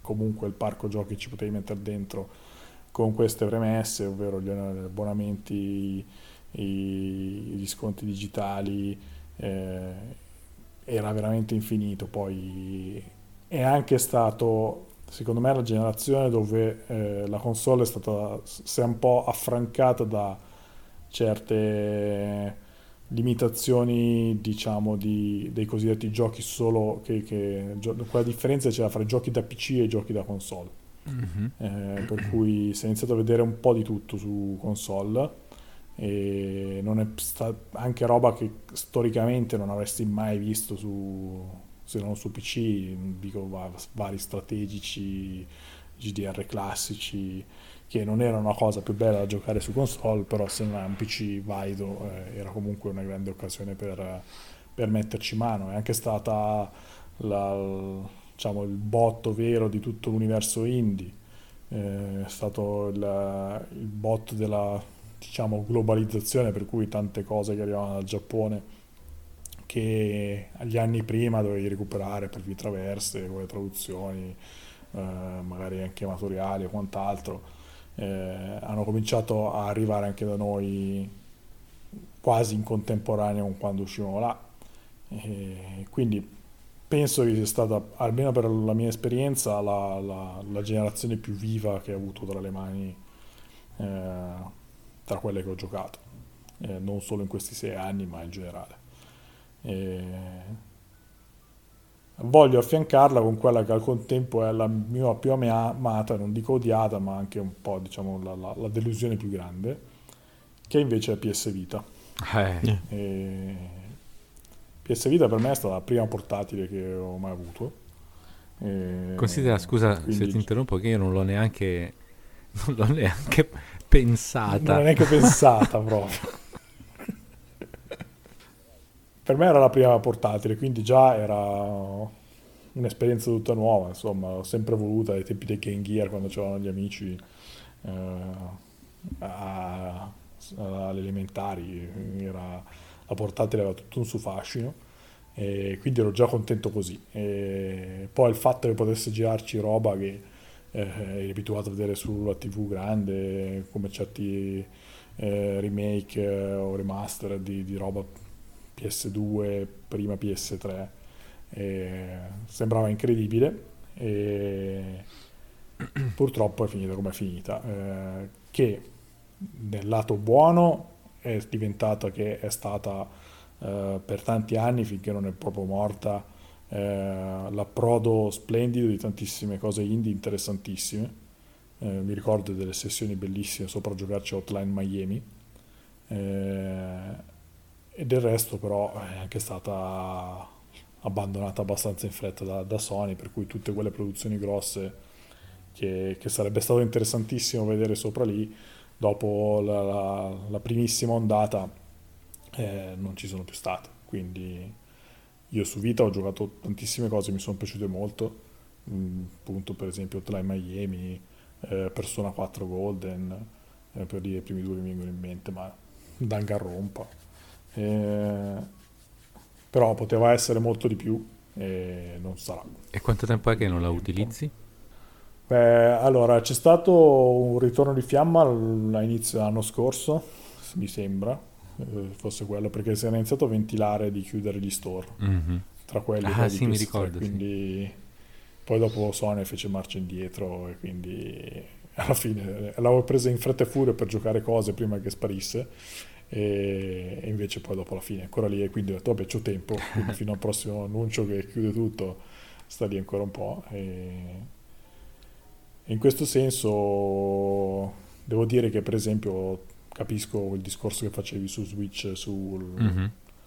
sulla praticità della portatile in casa, sì. tant'è che io una delle cose che mi affascina di più nei tempi recenti, però mi sembra ancora un po' acerbo e per il tipo di, di configurazione casalinga che ho per ora è francamente superflua, è Steam Deck. Eh, eh sì, mi sembra... Eh, ci ho pensato anch'io più volte quest'anno mi sembra veramente spero che insomma sta avendo successo quindi spero che sia anche se premessa per lì il discorso diciamo la denominazione portatile non so se avete presente le dimensioni della sì, Steam Deck è un po' ingombrante, un po' ingombrante. però alla fine paradossalmente il discorso è anche che eh, noi, noi, almeno tra di noi di portatile in realtà è portatile per girare dentro casa sì sì sì è vero scherzavo. anche una forma ingombrante non è che te devi mettere uno zaino e portartela in giro. Si tratta appunto di avere la comodità di avere qualcosa senza doversi la comodità e, e, devo dirti dirvi sinceramente che quello che mi frena dall'acquisto a parte il costo e sono i tre, quasi 300 titoli che ho io su Steam che magari non saranno tutti compatibili anche se credo che le compatibilità poi vanno ad aumentare no? Sì, questo è uno dei motivi per cui anche io aspetto, però allora il discorso lì c'è tutto un discorso tecnico sul fatto che loro sotto ci hanno messo Linux, Linux è super uh, acerbo, però c'è una tecnologia promettente per far girare la roba su Linux, però è in crescita, quindi sono sicuro che sì. già fra un anno sarà tutto un altro universo e, e poi sono sicuro, cioè, il discorso è anche capire però quel tipo di, di, di, di potenza tecnica quanto copertura ti dà. E quindi Beh. io non mi sento abbastanza, non mi sento abbastanza tranquillo per lanciarmi tra i primi utilizzatori di Steam Deck, però mm-hmm. non, non, mi veda così anomalo che in un futuro più o meno prossimo eh, ceda alla tentazione. Sì. E eh, va bene, comunque teniamo conto che è vero che più andiamo avanti più saranno performanti, però già una Steam Deck oggi ti permette di giocare cioè, tutto quello che è uscito fino ad oggi in modo ah, quantomeno decente con gli ultimissimi titoli. Quindi sì. immagina che parco giochi tu hai. No, no, è incredibile, ma poi appunto quello che conta alla fine è che abbia successo, perché nella misura in cui ha successo e, e ha un senso per gli sviluppatori tutti gli, le, le, i lavori di fino che sono necessari per farlo funzionare come si deve, gli adeguamenti grafici per reggere appunto una potenza differente, eh, verranno fatti. Ecco. Va bene, insomma, abbiamo detto che siamo un podcast a cui piacciono, ci piace fare le nostre chiacchiere, ci siamo raccontati un sacco di cose, di idee e quindi eh, una domanda è, nel corso di questi anni abbiamo avuto tutti noi delle convinzioni, se abbiamo qualcosa di, ecco. ma anche sì, che è rimasto intatto, o se abbiamo qualche convinzione che non manca no eh, per noi stessi e allora, quindi abbiamo fatto un bel svolta a 180 gradi. Questa domanda secondo me è retorica che hai fatto tu. Ah, ai componenti di questo podcast, perché se, una delle caratteristiche nostre, di cui io sinceramente vado più fiero, è questa cosa del cambiare idea, cioè nel senso abbiamo sempre avuto le nostre convinzioni, ci mancherebbe altro, però col tempo, e non ci siamo mai tirati indietro eh, né nascosti di fronte alla, all'evenienza di, di, di cambiare, come dici te, 180 gradi un'opinione su, su qualcosa, una console, un gioco, un genere. E questo io, io lo, lo, trovo interessante e un aspetto bello del nostro podcast. Magari non saranno tutti d'accordo, magari abbiamo perso anche persino ascoltatori perché non erano d'accordo con questo atteggiamento mentale. Però io penso che invece cambiare idea, soprattutto se ci sono delle motivazioni sensate, sia un beneficio dell'intelligenza umana non è detto che io abbia cambiato idea per delle motivazioni sensate, eh, le cose che sto per dire, magari è stata anche una cosa istintiva, però anche quello fa parte dell'essere umani. Allora, sono sicuro che su questo diciamo, sapete cosa andrò a dire, perché l'ho, l'ho, in parte accennato prima. Appunto, io pensavo all'inizio di poter fare a meno di questa nuova generazione del, de, nel novembre del 2020 e invece poi nell'estate del 2021, quindi qualche mese dopo, neanche un anno dopo, eh, mi sono accattato l'Xbox Series S con grande soddisfazione. Ricorderete, un sette, un, mi sembra un agosto, luglio-agosto di, di quell'anno registrammo il podcast e io ero proprio al settimo cielo. Quindi questo sicuramente è stato il cambiamento più grande, no? l'opinione sulla nuova generazione. È un acquisto che no, io pensavo di fare, ci mancherebbe, non è che non però l'ho detto, non pensavo sicuramente di comprare la versione meno potente e, e, e, insomma non pensavo di comprarla nell'estate successiva al lancio. In realtà eh, ho trovato che fosse la soluzione ideale, uno perché l'Xbox X non si trovava, due perché l'ho comprata usata e l'ho speso veramente pochissimo per entrare nella nuova generazione e tre perché c'era questo Game Pass venendo io poi da un buco delle console Microsoft perché non avendo acquistato nessuna versione dell'Xbox One è stata una cuccagna anche recuperare tantissime cose con, con il biglietto non, non altissimo da pagare del Game Pass. Per quanto invece riguarda l'inverso di questa domanda, cioè le, le convinzioni che pensiamo di, eh, di mantenere intatte, eh, c'è il fatto che io attualmente non penso di cambiare idea sulla nuova generazione sul fronte Sony. Da una parte perché comunque continua a non trovarsi sta console e c'è questo sistema degli inviti di Amazon mm. molto dibattuto, molto... insomma una cosa brutta come modalità di acquisto, poco chiara. D'altra parte l'aumento di prezzo che c'è stato, che è una cosa che considero veramente senza precedenti, essendo che l'ha fatta solo Sony, non è neanche una cosa inevitabile, quindi a maggior ragione mi indispettisce. Ed infine l'aspetto che, come abbiamo detto, io penso che non mi ci entri attualmente sul, sul mobile della televisione, la PS5. Eh, e quindi attualmente, a parte Returnal, non ho nessun rimpianto per quanto riguarda la PS5. Sotto a chi tocca? Ma io sinceramente non saprei neanche che cosa, che cosa dire perché... eh sì, perché allora, te, ti suggerisco io, sei ancora convinto di odiare Sonic? Sì, quello sì, quello sempre. ok, è una Sì, sì, no, quella è una convinzione che non, non cambierà mai perché comunque il problema è che non si possono fare i livelli al completo, non si possono fare tutte cose, non, per me sarà sempre un, un deficit di, di, di, quello, di, quel gioco e di quello stile di, di giochi. Eh, allora, vediamo un pochettino. Le... Allora, una convinzione su cui io mi sono eh, ricreduto mio malgrado è sul, sul, fatto che ho sempre detto che se mi interessa eh, molto un gioco, E, vabbè, a parte quello che non mi vedo, vedo spoiler né niente, quello rimarrà sempre così. Però che eh, a livello collezionistico eh, ho sempre eh, preferito acquistare una copia fisica per avere appunto un, eh, un feticcio da, da, poter esporre in libreria. E mi è capitato quindi diciamo la, la, convinzione che il mercato digitale per me è qualcosa che eh, non incontrerà mai il mio gusto. In realtà mi sono trovato negli ultimi tempi a recuperare parecchi titoli parecchi titoli oddio parecchi titoli rispetto al mio, al mio standard del, del, niente più assoluto. E, però ho recuperato dei titoli che eh, volevo avere in collezione e li ho, li ho recuperati in digitale.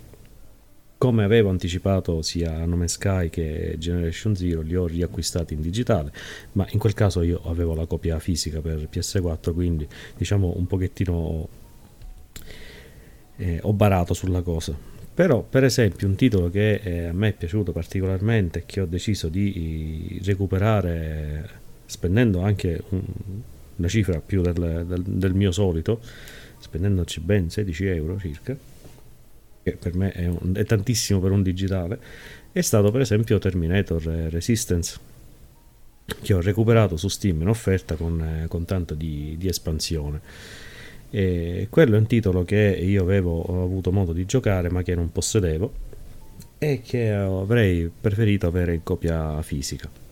Però voi che avevo difficoltà a trovarlo, voi che eh, comunque spenderci chissà quanto per la, la copia fisica non eh, insomma mi veniva, mi veniva forte detto io senti, quel gioco lo, lo, voglio comunque avere eh, mio, avere sempre a disposizione per poterlo giocare quindi l'ho acquistato in digitale.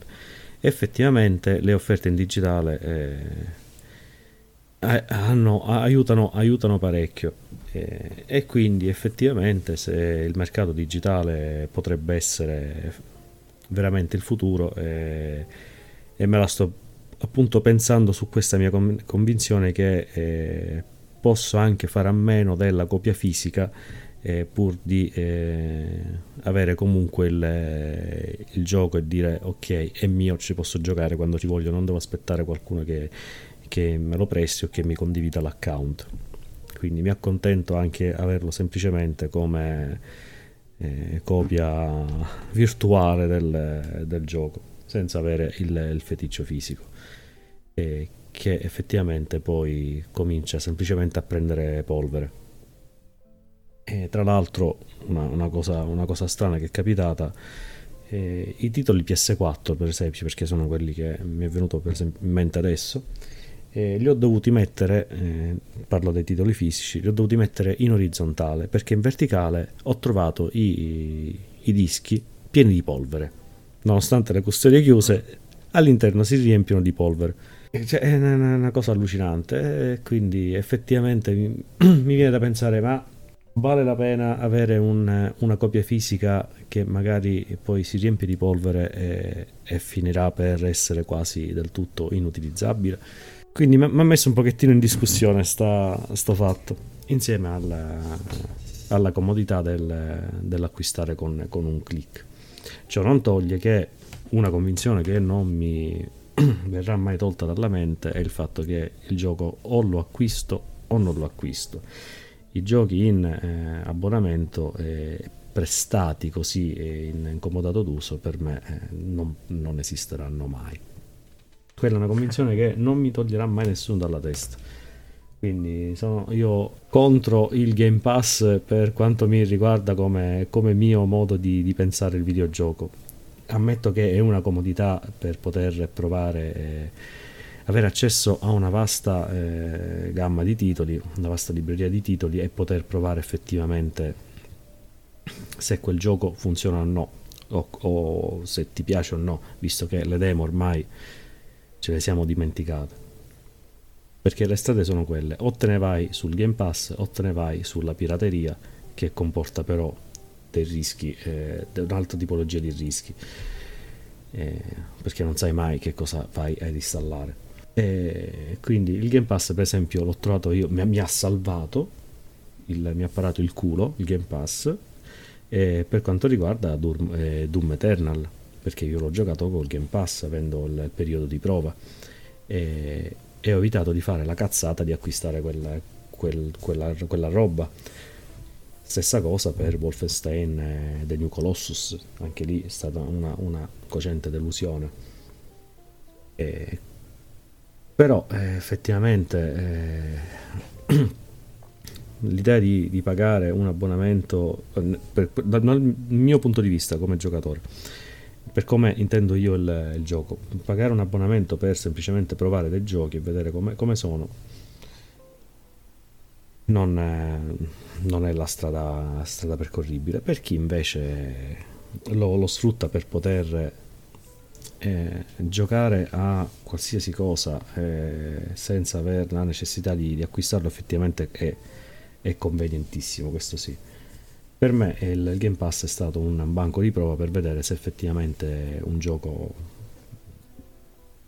girasse o, o se effettivamente quel gioco mi interessasse oppure no, tanto da poterlo poi acquistare eh, fisicamente, fisicamente o acquistare digitalmente, però acquistarlo. Per esempio Nome Sky io l'ho acquistato perché provandolo sul Game Pass ho visto che il mio, il mio PC lo reggeva benissimo.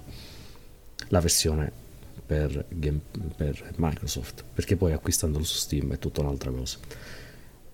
Vabbè quello è un altro discorso quindi in definitiva sono state queste le, le, le mie le mie convinzioni, quelle che sono state sfatate, appunto, è sul digitale.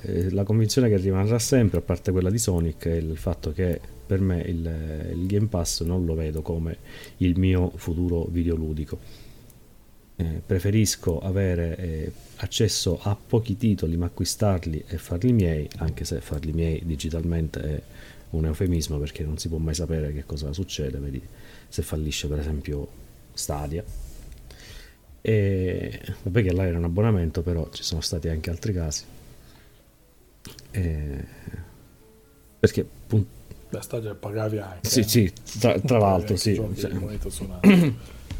Quindi sì, il digitale è sempre un qualche cosa di, di strano, però se uno si affida a piattaforme ormai, ormai diciamo stabili eh, come possono essere Steam o GOG, che tra l'altro GOG secondo me è la soluzione migliore che possa esistere per il digitale, allora diciamo che uno va un pochettino più sul sicuro. Vabbè, per quanto mi riguarda, su quella che ho cambiato penso che sia emerso abbastanza spesso per chi ci ha ascoltato eh, nel sì. corso degli anni. Io la so, eh. la so. Eh, ed è la mia idea della realtà eh, virtuale. Sì. Eh, nel nostro avvicinamento alla realtà virtuale ero iper perplesso su quella che poteva essere eh, la godibilità dell'esperienza poi Flavio mi ha sottoposto a una cura intensiva. tipo a questo punto quello stavo pensando col caschetto.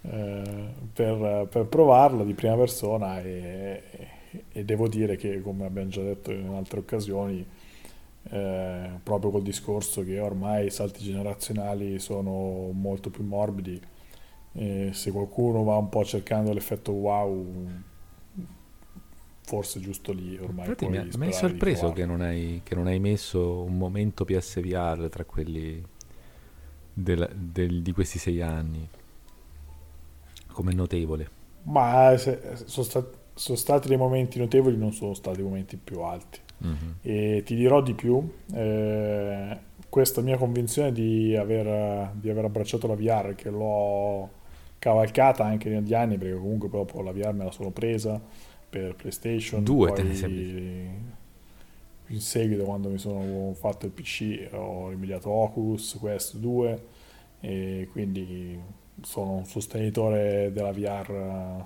deciso, ecco.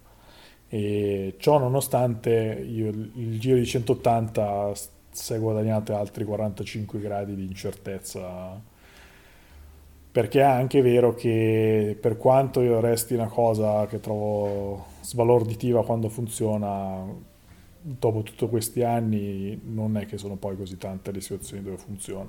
Mm-hmm.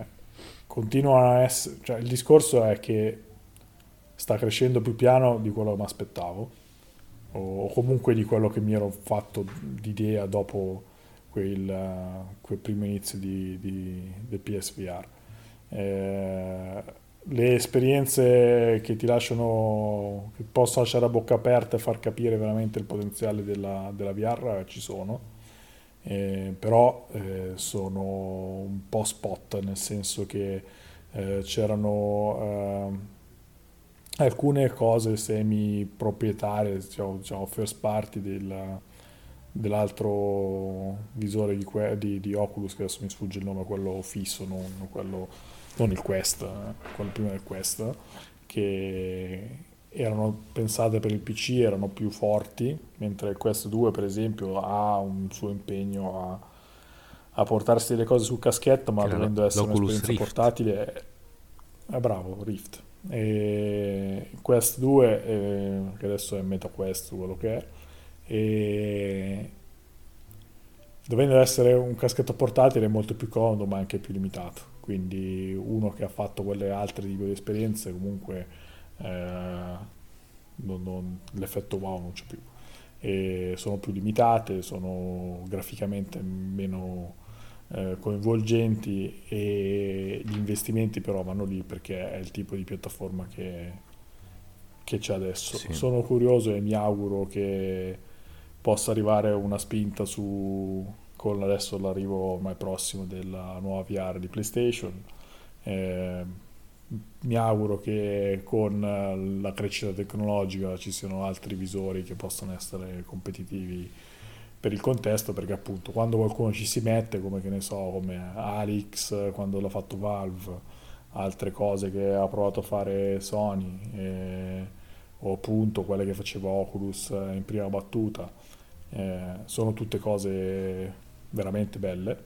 Il fatto è che ormai sia per quella che è la produzione grossa, diciamo, sulla quantità ci sono un sacco di esperienze e giochini che magari sono anche carini, però iniziano a essere sì, una media di qualità che non va oltre il carino e, e inizia a essere un po' poco forse, e dopo tutti questi anni. Quindi vorrei vedere un po' più di maturità per questo tipo di, di fruizione del videogioco. E... Sono un po' spaventato sulla PSVR 2 che effettivamente è un'occasione per vedere che succede, no? per fare un po' la prova del 9. Nello stesso tempo mi sembra che la proposta che fa Sony è come se facesse tabula rasa. Uno in senso letterale perché non è retrocompatibile e c'è un sacco di software che invece sarebbe interessante per chi acquista magari per la prima volta il VR o chi ce l'ha già, uno recuperare, cioè uno scoprire, l'altro recuperarseli. Cioè nel senso, chi non li ha giocati recuperarli e chi invece ce li aveva poterseli continuare a giocare senza avere la vecchia PSVR. e questo è già un primo, una prima tabula rasa che non, che non capisco. E ricominciare da capo. E, e due, il prezzo. Se tu mi dici oggi vuoi spendere più di quanto hai speso per la prima VR eh, e più di quanto costa la console, con tutto che è stato pure aumentato il prezzo in corsa per il caschetto, ti dico no, aspetto che cala di prezzo. Eh, nel frattempo però eh, gli investimenti delle software house come si ripagano se ci sono meno caschetti in giro? Eh, e poi appunto il, il, il, quello che girerà sul caschetto nuovo non va bene per il caschetto vecchio, quindi di nuovo il discorso di tabula rasa, cioè tutto l'installato che c'è già non esiste più con nuovo, col nuovo software. Tu hai fatto già uno sforzo per piazzare tutti quei caschetti che vanno presi e buttati al cesso, come si dice eh, ad Oxford. Quindi... Eh... Eh, io sono d'accordo con te, nel senso che vedo le stesse criticità eh, capisco in parte il discorso del fare tabula rasa, nel senso che eh, credo che il grosso della difficoltà stia nel fatto che grazie a, all'altissimo eh, si sono abbandonati i maledetti move e per un, dei controller più sensati simili a quelli di Oculus che sono molto più compatibili con quella che è un'esperienza VR. Sì, non c'hai neanche la spesa della, te- della, fo- della, telecamera, questo pure va detto, che è integrata nel caschetto, no? E eh, quindi comunque essendo esperienze che hanno comunque un hardware così diverso, integrarle eh, a livello di videogioco è a tutti dico è molto complicato. Eh, impossibile non credo, però richiederebbe probabilmente degli investimenti che magari penso non gli ritornano, almeno nell'immediato. Poi penso che se dovesse andare bene vedremo un fiorire di tra virgolette remastered, così come le stiamo vedendo già per titoli sì. di VR, PSVR che stanno andando su Oculus, tipo il PSDR 1, Iron Man di, di, PlayStation VR, deve andare su Oculus che deve fare un salto non molto diverso, anzi probabilmente più complicato perché per discorso di potenza computazionale. Certo. L'altra cosa che però appunto anche lì immagino siano vincoli di componentistica eh, e di mercato che sono difficili da superare, però il discorso del prezzo mi sembra un bel ostacolo, nel senso che eh, la prima VR aveva un grosso vantaggio, a parte costare molto meno di quella che arriva adesso, ed era essere il primo, diciamo, proposta tecnologica abbordabile per, per avere un caschetto in casa. Sì e quindi era la grande novità del momento e te la potevi permettere senza dover andare in bancarotta. Esatto. E adesso è una cosa che costa molto di più perché tra console e, e visore la cifra è decisamente più alta e lo fai per qualcosa che probabilmente magari hai già visto, quindi non, non, non puoi dire che eh, voglio vedere assolutamente com'è il futuro del videogioco, l'hai già visto probabilmente magari non, non sei rimasto neanche troppo colpito e, e, quindi forse non te la fai una spesa del genere adesso. Quindi anche io ho delle perplessità, del resto, però su, su, più sulla diffusione, diciamo, perché se dovesse essere diffuso spero che eh, adesso ci sia comunque una potenza di calcolo che consenta delle cose un po' più interessanti rispetto a quelle che erano ai tempi di, di PlayStation VR dove comunque ci, ti trovavi tante cose zoppe, tipo dico una casaccio, eh, Gran Turismo Sport che potevi, avevi una modalità dove potevi guidare da solo contro un'unica macchina senza nient'altro, una specie di, di, di gara a tempo con uh, appunto tanti vincoli e, e, poco fascino per un'esperienza che di per sé invece poteva essere molto carina. E, e queste cose spero che possano superarsi. Mi sembra che eh, Sony ci stia un po' provando nella misura in cui ci mette dentro Horizon proprio GT7 eh, supportato, però Sony anche lì ha già provato altre volte a vedere che se poi dopo non sfonda eh, si lascia affogare, ciao. Per chiudere il discorso VR e, e lo possiamo fare ancora meglio perché tu sei un caso, diciamo, di riferimento per quello che ti voglio chiedere. Eh, cioè, vedi che chi comunque si è appassionato alla VR l'ha scoperta magari dal, dal, dalla porticina laterale che è stato il primo PSVR.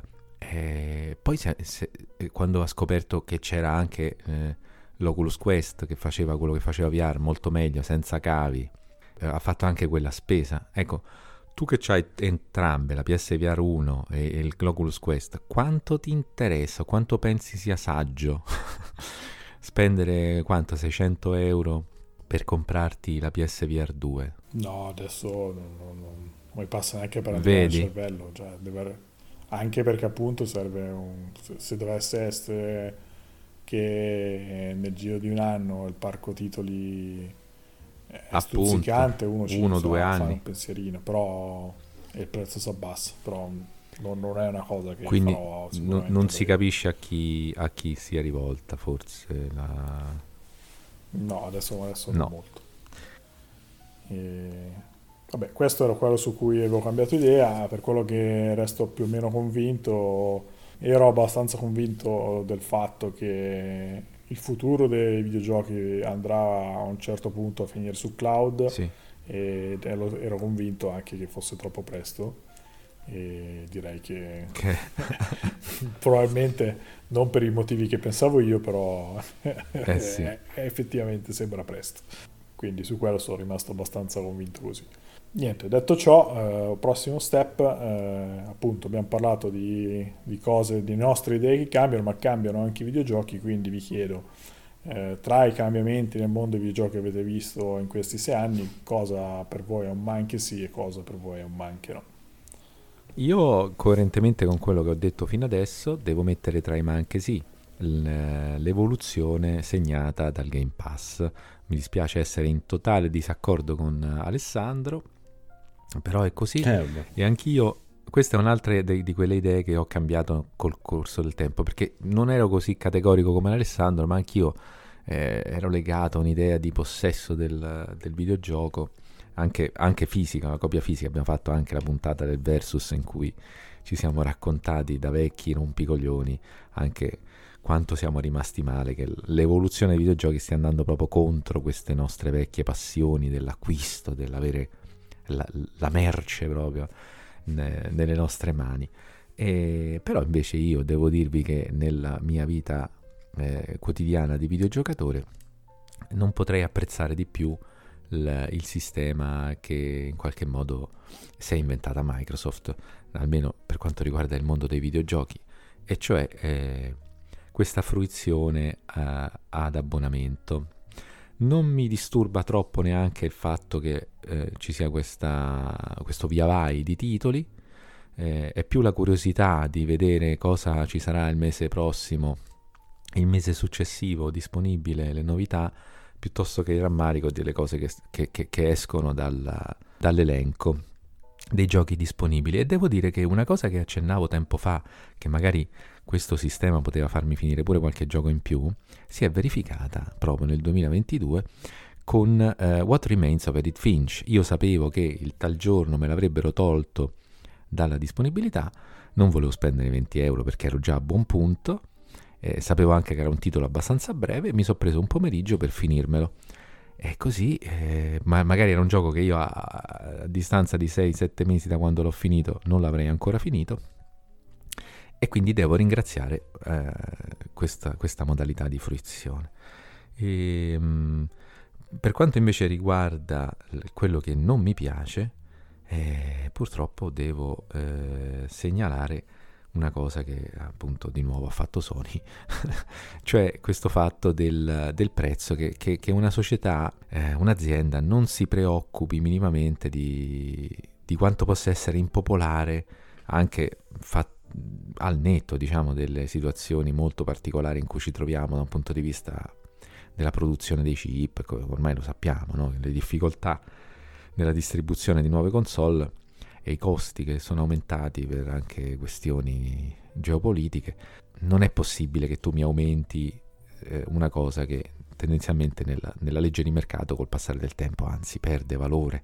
E, e, e sto vedendo che questo aumento dei prezzi è presente anche nell'acquisto del, dei giochi, eh, che è, è, vabbè, è naturale che accada perché c'è l'inflazione per tutto e siamo d'accordo, ma io non so se vi è capitato di vedere pacchetti di giochi digitali, un gioco con delle, dei contenuti aggiuntivi, sfiorare i 100 euro. Cioè, vedo prezzi nei, nei negozi digitali che, che, ci sognavamo un tempo, cioè tipo che un incubo forse potevi fare con... Uh, ma addirittura come prezzi scontati, 90 euro un, un gioco solo digitale. Cioè, e quindi quando vedo queste cifre immagino che sia una tendenza che piano piano eh, questo aumento dei, dei, dei videogiochi eh, ci sarà e sarà sempre più sensibile. A maggior ragione rafforza mia, questo mio apprezzamento per l'abbonamento. Questo. Uguale. Mm, allora, il cambiamento che ho visto eh, in, in, positivo, eh, un pochettino l'ho, vabbè, l'ho, accennato quando ho parlato del momento più, eh, più rileva- rilevante per me nell'ambito delle, dei videogiochi e assolutamente per me è stato Death Stranding. È un approccio al, al modo di di videogiocare che è qualcosa di, di, di strano, di, di, nuovo, di diverso dal solito. Infatti diciamo che eh, si, si, vorrebbe creare un po' il filone del, dello stranding, eh, dei, video, dei, dei, videogiochi stranding, eh, per modo di giocare così. E Death Stranding è stato un, eh, una piccola rivoluzione eh, un, qualcosa di eh, effettivamente eh, nuovo e che in un certo senso ci, ci voleva. Perché va a creare un senza fare, senza fare spoiler perché anche se è difficile va a creare un, un'esperienza di gioco che è molto stratificata. Al di là del, del fatto che si, si debbano fare delle consegne per praticamente il 90% del tempo.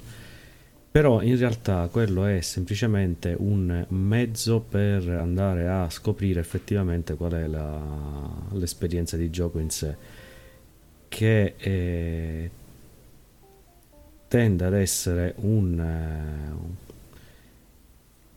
eh, devo cercare di spiegare senza fare eccessivamente riferimento alla meccanica di gioco che potrebbero essere anche stesse spoiler. E, e mh, mm, allora, Death Stranding con la sua esperienza va a creare un, eh, una via di mezzo fra il, eh, il, giocare in singolo e il giocare insieme ad altri. E, è un'esperienza che allora, normalmente uno già il, gioca, il, il gioco in, in singolo giocatore e il multiplayer. E poi c'è qualcosa che era già simile come, eh, come, impostazione che poteva essere i Dark Souls con eh, queste invasioni che c'erano.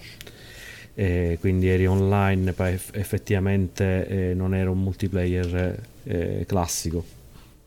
Ora questa cosa questa, questo accenno è portato all'ennesima potenza in Death Stranding ma in maniera così velata e naturale che certe volte hai il dubbio se effettivamente quelli, le, che, l'interazione che vedi è prevista dal gioco oppure se è attraverso un altro giocatore.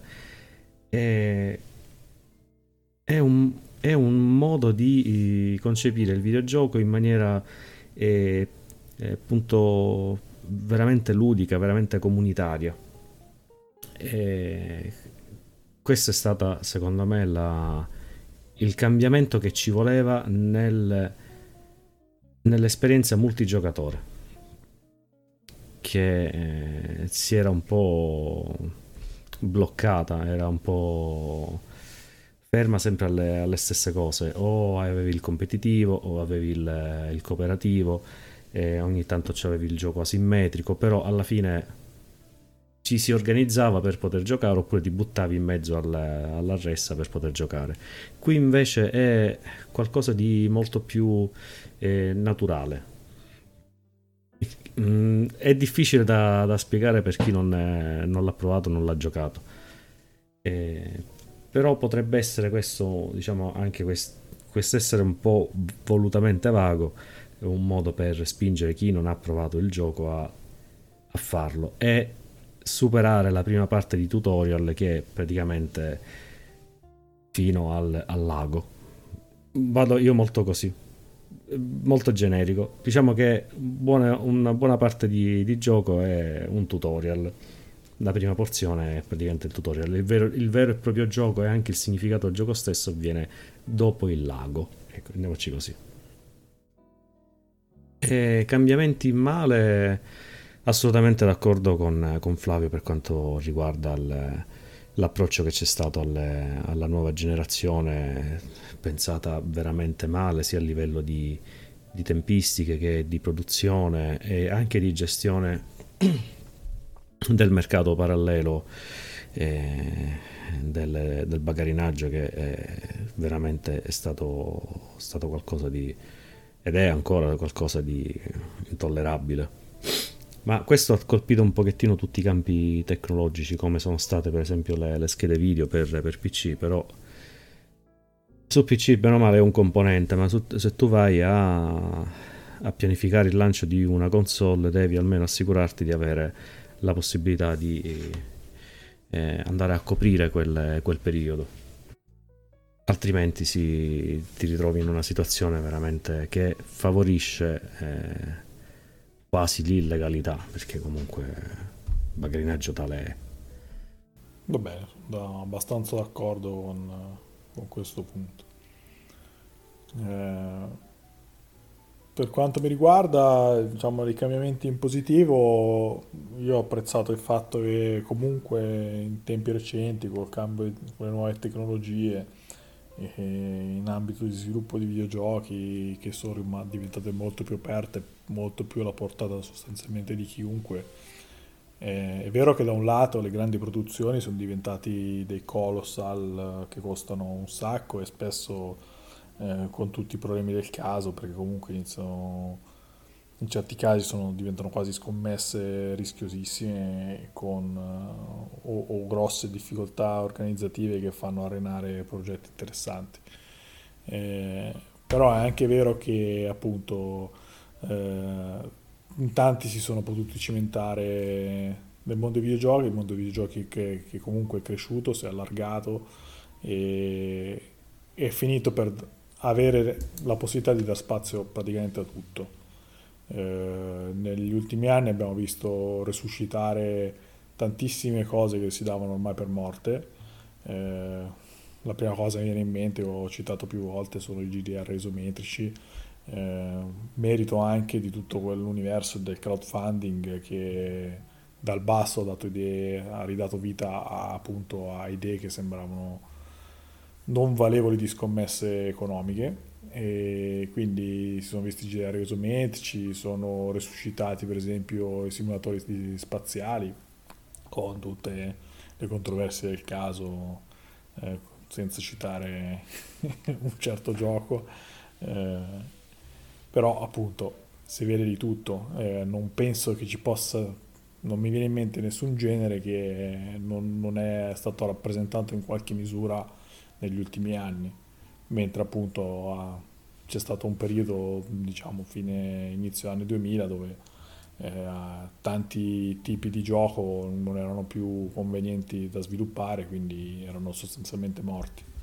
E ora c'è spazio per tutti i generi e tutte le ambientazioni, tutte le sfumature che vi possono venire in mente, probabilmente qualcosa di sviluppato negli ultimi anni e anche probabilmente qualcosa di valido negli ultimi anni è stato fatto. Quindi sotto questo aspetto penso che sia uno dei periodi più ricchi che, almeno in termini di quantità, eh, stiamo vivendo nel mondo dei videogiochi, con tutta poi la produzione indie che porta comunque avanti spesso idee molto originali. E di contro sono un po' non troppo lontano da, dal vostro punto di vista, perché anche io vedo più in generale un discorso legato alla monetizzazione, ma anche alla comunicazione che riguarda i videogiochi che prende una piega non, non brillante.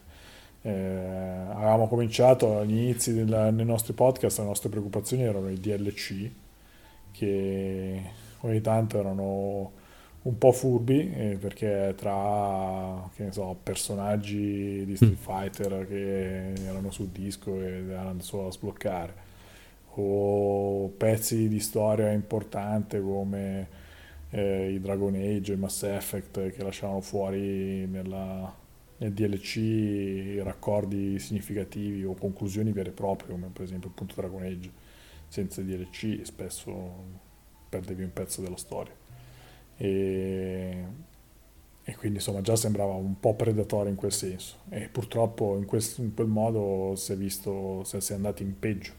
Perché adesso vediamo le microtransazioni che spesso snaturano completamente la natura di un gioco per far eh, comunque dar peso a quelli che sono tutti quei trucchetti per spendere, istigarti a spendere eh, su, su contenuti che vanno proprio magari appunto a inficiare le dinamiche di un gioco, non solo il colore de, de, del costume o dell'arma del personaggio.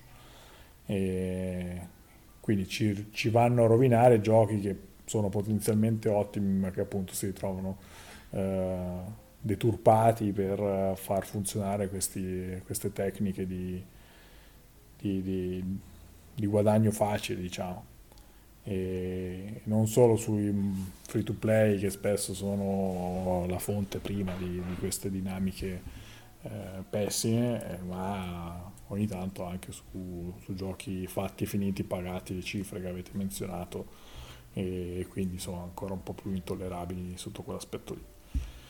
Eh, diciamo che tendenzialmente quello che appunto visto che mi è piaciuto meno e che mi preoccupa un po' di più è questa cosa qua, cioè quindi come l'idea sempre un po' più aggressiva di, di mungere la mucca e tirare fuori soldi da, da questi prodotti che diventano ogni tanto sempre, insomma, sempre più spesso purtroppo eh, prodotti appunto economici e non eh, lavori di passione che, che, dall'altra parte noi riusciamo a vivere come tali. Sì.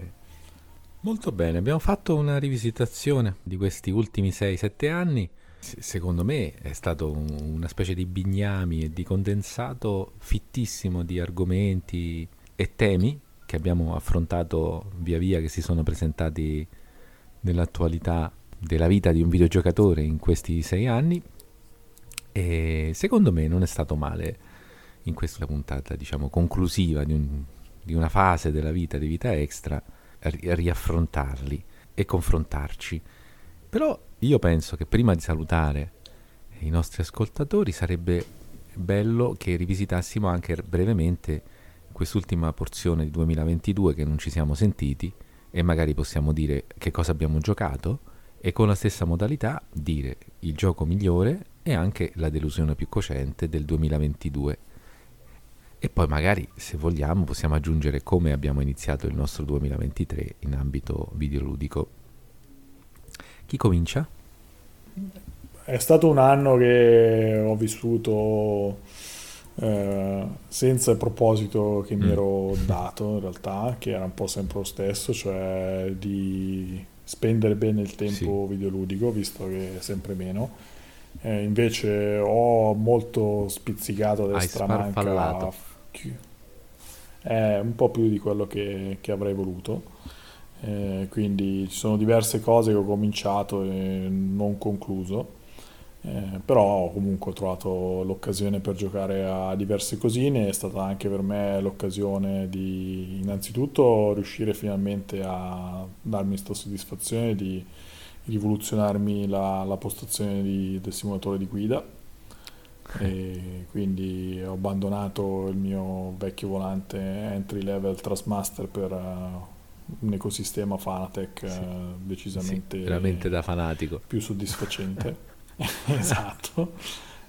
E col quale spero di, di, riuscire a continuare questo mio nuovo nuovo ormai insomma, non è più neanche troppo nuovo però insomma eh, interesse verso i simulatori di guida.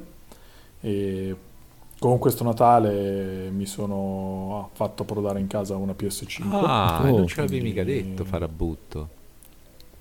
Eh, del resto, come abbiamo detto, ci sentiamo E come poco, te la sei quindi... procurata? Con uno di quei bundle eh, che un po' ah. ti, ci fanno la cresta, ma uno di quelli che non ci rimettevo troppo sì. e che mi garantiva il possesso entro Natale, quindi eh, poteva andare meglio, non è andata malissimo e sono, sono abbastanza soddisfatto. Quindi posso dire che eh, so che tu Flavio volevi sapere, visto che ci siamo lasciati un, un, anno, anno fa. di attesa per sapere un titolo che tu già sapevi all'inizio pro... del 2022. Esatto, perché noi nel 2022 penso, se ricordare bene, avevamo registrato con un consueto ritardo. Sì. Eh, il nostro, nostro, nostro intro nuovo anno dove ci dicevamo cosa era stato meglio dell'anno prima e, però nel contempo ho finito già il mio primo gioco del 2022 che ero già abbastanza convinto che fosse difficile da scalzare e posso dire che è rimasta così anche se ho giocato altre cose che mi sono piaciute molto eh, però insomma per me è rimasto The Last of Us parte oh. 2 e un po' contro quello che mi aspettavo, nel senso che il primo mi era piaciuto e mi sembrava finito nel modo giusto. Sì. non pensavo questo fosse comunque, per quanto una magnificenza tecnica, una forzatura. Invece ho giocato e è, è il primo molto di più in bene, quindi eh, potente dal punto di vista narrativo, ti lascia a bocca aperta sotto quello tecnico, quindi eccezionale, basta. E ho giocato anche altro che mi è piaciuto, eh, come ho continuato pian pianino il mio percorso negli Yakuza, sono arrivato alla fine del terzo, ho recuperato Ghost of Tsushima che è un open world che dal punto di vista del gioco non, non, non fa niente di nuovo, però se uno ha un attimo come dire, il punto debole per tutto l'immaginario giapponese feudale sa dove colpire, quindi ti prende bene.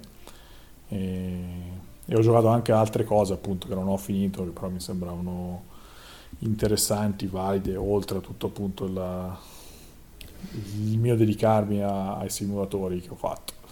Eh, quello che mi ha più deluso probabilmente è, come l'ho menzionato anche prima è Cyberpunk 2077 che eh, dire che è una delusione eh, non è del tutto vero nel senso che avendolo giocato adesso due anni con tutto il chiacchiericcio che c'è stato in mezzo l'ho giocato sapendo cosa andava incontro mm-hmm. eh, è uno dei giochi più controversi che mi sia mai capitato in mano perché ha dei momenti oh, splendidi ma tantissimi altri indecorosi ma proprio veramente indecorosi cioè la, la scena iniziale con ancora eh, dopo tutto questo tempo l'intro che dovrebbe essere quel video che ti, fa, ti porta al titolo sì. del, del, gioco inizia con ancora i passanti che si muovono come eh, a T bloccate con le braccia aperte eh, muovendosi senza animazione quindi, e altre tante situazioni dove c'è gli NPC che ti fissano parlando ma senza muovere la bocca cose che si bloccano quindi un sacco di problemi e oltre ad avere tutti quei problemi tecnici, bug che ammazzano totalmente l'immersività, eh, proprio l'esperienza di gioco molto molto molto molto meno profonda di quello che, che avevano promesso. Quindi appunto ci sono dei momenti, soprattutto dal vista narrativo, che sono ben, perfettamente confezionati, tanti altri pessimi nel complesso tendo un po' più verso il male. E penso che se uno piace quel tipo di ambientazione vale comunque il, il tentativo, eh, perché comunque appunto de, c'è del bene e, e, e, forse non c'è neanche tantissimo altro a cui appoggiarsi. E, però insomma sono contento di averci giocato, ma uh, con molti ma al seguito. Ecco. Sì. E per come ricomincio l'anno, ricomincio l'anno appunto con PS5 che ho fatto esordire con Horizon Forbidden West e Gran Turismo 7. Uh-huh. E su PC sto giocando Marvel Midnight Suns che eh, ho detto tante volte decantato il mio interesse per i tattici alla XCOM e, ma anche di quanto mi stavano stancando i vari tentativi di emularlo in modo troppo sfacciato, troppo pedisseco eh. e Marvel Midnight Sun che tra l'altro lo fanno sempre loro quelli di, di, di XCOM eh, magari qualcuno si sarà stufato di supereroi e tutto ed è assolutamente ragionevole eh, però è qualcosa di diverso forse un po' più anche abbordabile per chi non vuole le esperienze super toste come quelle dei, dei tattici classici ma anche tutte queste dinamiche di, di uso dei poteri con le carte e quant'altro è, è fatta bene, quindi mi sta piacendo bene. molto. Bene, quindi insomma l'entusiasmo è intatto, eh, complice anche la PlayStation 5 che è arrivata a casa Nicolini. Tu sei, sei contento comunque de, mm, anche proprio di come l'interfaccia, di, di un primo impatto con la nuova generazione di Sony? Sì, allora, non, non, allora le, due grandi differenze eh, che vedi sono uno le ventole, quindi puoi giocare senza perdere l'udito per colpa delle ventole. E poi chiaramente i caricamenti per cui il tanto decantato SSD che, che rende i passaggi da, da, un momento all'altro molto più rapidi che non sembra però è una di quelle cose che no, sì, sì, quando uno gioca si sente. Altro che, sì. E invece per quanto riguarda i giochi? Al volo? Per quanto riguarda i giochi, anche lì, insomma, su, no, arri- arrivando parecchio comunque dopo, diciamo, sapevo anche lì abbastanza cosa andavo incontro. Eh, Gran Turismo 7 è il vecchio Gran Turismo con qualche ritocco e dopo tutto questo tempo sono stato contento di tornarci. E Horizon è come il primo Horizon con più e meglio mm-hmm. e quindi il primo Horizon mi è piaciuto e mi sta piacendo anche questo quindi buono anche l'impatto con la solita cosa che eh, sedetta e stradetta e che valeva anche a suo tempo per, eh, per quando si era incontrato la prima volta eh, il, il, buon Astrobot che nel caso di PS5 è questa, questo minigioco diciamo interno per testare il DualSense e, che eh, è sempre un gradevolissimo platform che vorresti fosse espanso sì. in, in, più. E ultima cosa, dal vivo com'è la, la scatola bianca? Eh, purtroppo indecorosa come la immagini tu, eh, quindi non sta dentro il mobiletto, ha dovuto prendere posto a fianco alla tv e quindi è un soprammobile impegnativo ha questo beneficio che non devi per forza usarla con i tappi delle orecchie. Esatto. Ma dico, rispetto alla mia serie S, che cosa vogliamo dire? Ma sicuramente la serie S è più compatta e, e meno impegnativa per l'occhio, ma dopo un po', come tutte le console, sparisce. Fa il callo. Vabbè. Allora, eh, Diciamo che io non ho avuto molto tempo per giocare quest'anno, diciamo che era molto, è stato molto risicato il tempo libero, e... però fino a settembre circa ho avuto la possibilità di, eh, di provare varie, varie esperienze videoludiche a livello di console nuove, manco a parlarne, specialmente la VR ancora è un sogno per me lontano ora non ne sento neanche più le, l'impellenza, eh, anche perché non avrei modo di, di sfruttarla visto appunto il, il poco tempo libero. Eh, però tra le, le, esperienze più belle che, che ho avuto, ass- assolutamente, e questa è la terza volta che lo ripeto come, come titolo, è Death Stranding, che è stato... sono stato completamente rapito da quel gioco.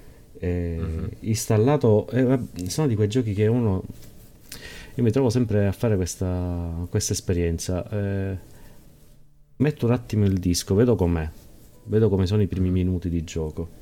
E, e, poi i minuti si susseguono e finisce che vado a completare praticamente il, il gioco giorno dopo giorno, sento, sono sempre più rapito.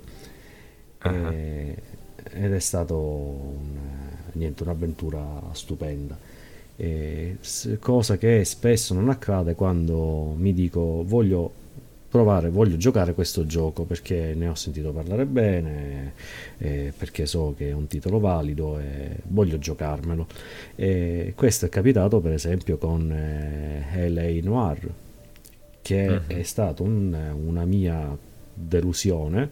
Eh, infatti l'ho abbandonato lì al suo destino su Steam eh, dovrei teoricamente riprenderlo, ma eh, il solo pensiero mi fa rabbrividire eh, perché l'ho trovato un titolo eh, sì, bellissimo per quanto riguarda le, la ricostruzione storica, le animazioni facciali e, e tutto il resto, eh, quello senza dubbio, anche la, la meccanica degli interrogatori e delle che devi capire le emozioni e se ti stanno perculando oppure no attraverso le, le espressioni facciali, eh, però eh, riuscire a fare qualcosa di peggiore del sistema di eh, corruzione di Oblivion eh, ce ne vuole e ci sono riusciti, infatti quel, quel gioco si va totalmente a caso. E tanto alla fine la storia te la fai lo stesso, quindi che te ne frega, anche se prendi meno punti, ma chi se ne frega eh, mh, tant'è che molte missioni le ho dovute ripetere eh, con una guida alla mano perché volevo capire se ero cretino io o era il gioco che non, non era tanto coerente con se stesso perché se tu um, mi fai una certa espressione, lo stesso personaggio mi fa una certa espressione per farmi capire che mi sta raccontando una minchiata e poi la stessa espressione invece viene utilizzata per dire che invece è sincero, e allora scusa gioco, io come dovrei imparare? come dovrei capire se è una cosa totalmente a caso. Allora vado a sentimento mio e andando a sentimento, bene o male, beccavo la strada giusta. Quindi era una cosa totalmente eh, eh, che non poteva funzionare. Eh, le sessioni di guida lasciamo perdere, quelle fortunatamente si possono saltare. I personaggi sono belli, i personaggi sono belli, la storia è bella, però a livello di meccaniche è una porcata quel gioco. Mi dispiace perché chi l'ha amato, però eh, per me è qualcosa di allucinante. E sistema di guida è, è veramente sì sì ma infatti là bello puoi saltare fai guidare il partner e vaffanculo le, le, zone, le parti di guida tranne quando sei obbligato a guidare eh, vabbè pazienza stringiamo i denti cioè, attacco il controller e, e buonanotte ai suonatori. Eh, ma quella è la, la, la, meno spesa. Ne ho provate di, ne ho, ne ho giocate cose peggiori a livello di guida eh, tipo il primo Watch Dogs. Però niente quel gioco. E poi ovviamente se non sbaglio l'ho giocato forse sì a cavallo di dicembre dell'anno scorso appunto Doom Eternal ritorna fra le mie più cocenti delusioni e invece negli ultimi, negli ultimi tempi fra varie installazioni di vari giochi per, perché era un periodo un pochettino del, del, gioco un po' a questo poi gioco un po' all'altro e mettermi seriamente a giocare qualcosa non, non ci sarei riuscito. E negli ultimi tempi invece sto riscoprendo e amando proprio alla follia il primo Baldur's Gate eh, giocato in Enhanced Edition tra l'altro che non so come avevo su GOG forse regalato da qualche, qualche volta o acquistato a, a pochi euro e che avevo vaghi ricordi più che altro forse io ho giocato il 2 perché effettivamente il primo per me è tutto nuovo risulta tutto nuovo e devo dire che eh, è qualcosa di assolutamente spettacolare, lo, mi sta piacendo un, un casino. E vederlo, giocarlo adesso magari rende meno, però se uno pensa al periodo in cui è uscito dava una libertà di, di gioco veramente impensabile per, per quel periodo. E, e attualmente lo sto giocando con molto piacere, anche perché si possono fare benissimo delle sessioni di di pochi minuti, semplicemente uno pensa, vabbè, vado ad esplorare quell'area, eh, oppure starci ore intere quando se ne ha la possibilità, come è capitato per esempio domenica scorsa che ero, che ero a casa, stranamente, e ho detto, vabbè, gioco un pochettino, mi sono fatto io, penso, 5 ore di gioco, filate, quasi. Bello. Eh sì. Come ai vecchi tempi. sì. E, e niente, questa è stata la, la mia esperienza di, di, di, quest'anno. Ci sono stati diciamo, molti momenti positivi e guadagnati, più che altro guadagnati, perché quando riesci a ritagliarti quei 10 minuti di, eh, di gioco in, in, una settimana te li, te li gusti di più ed è, capisci effettivamente il valore di giocare qualche cosa che, che ti intrattiene veramente e, e, mettere da parte quelle esperienze che giocate per, per forza come appunto può essere appunto l'Anua anzi a proposito ora lo disinstallo e tante salute. Il mio 2022 è stato come gli ultimi anni diciamo in cui l'esigenza di videogiocare è un po' altalenante e rimane però sempre come costante anche se sotto la superficie e ogni tanto salta fuori. E, anzi, forse il 2022 per, a tratti è stato mh, mm, più della media il mio eh, desiderio di, di videogiocare rispetto agli anni passati. Ho utilizzato di preferenza l'Xbox Series S e anche la Switch. Con la Switch segnalo Card Shark come gioco che mi ha più colpito, anche se non l'ho ultimato, posso dire che sia per uh, lato estetico che per uh, meccaniche di gioco originalissime. Insomma, è assolutamente l'esperienza più notevole del 2022, perlomeno tra quelle giocate sulla, sulla console di Nintendo, ma, ma, forse non solo, lo metto di fianco all'altro che invece ho finito con grande soddisfazione, anche se il finale non è che mi abbia fatto impazzire, eh, e che ho giocato appunto su Serie S, che è S-Dusk Falls, di cui avrete sicuramente sentito parlare. Penso abbia preso pure qualche premio. È questo gioco alla Don't Nod, insomma, in cui i, i, propri personaggi devono fare delle scelte che poi si prendono, si beccano le conseguenze di quelle scelte. Anche qui un'estetica molto strana, perché sembra quasi un fotoromanzo. Eh, fatto a cartone animato, in cui però si intravede molto bene eh, la matrice di motion capture dei, degli attori veri in carne e ossa che hanno recitato dietro quello che vediamo su schermo e la recitazione anche qui è notevolissima. Mi è piaciuto molto, devo dire. Forse è quello che ho preferito nel 2022, in assoluto. Se devo dire invece la delusione, ed è stata qui cocentissima considerato quanto mi è piaciuto il, il precedente, è quella, anche questo gioco ultimato, Life is Strange 3, che non so se avete giocato, ma è davvero invece una delusione proprio sul fronte della narrazione e della... Il 3, scusa, qual è il uh, sottotitolo? True Colors. True Colors, sì, lo chiamo mm. 3 impropriamente, in realtà è True Colors. E, e, mi ha deluso anche proprio come definizione dei personaggi. Alcune situazioni proprio tirate via o tirate per i capelli. E speriamo che si rifacciano presto perché continuo a stimarli tantissimo.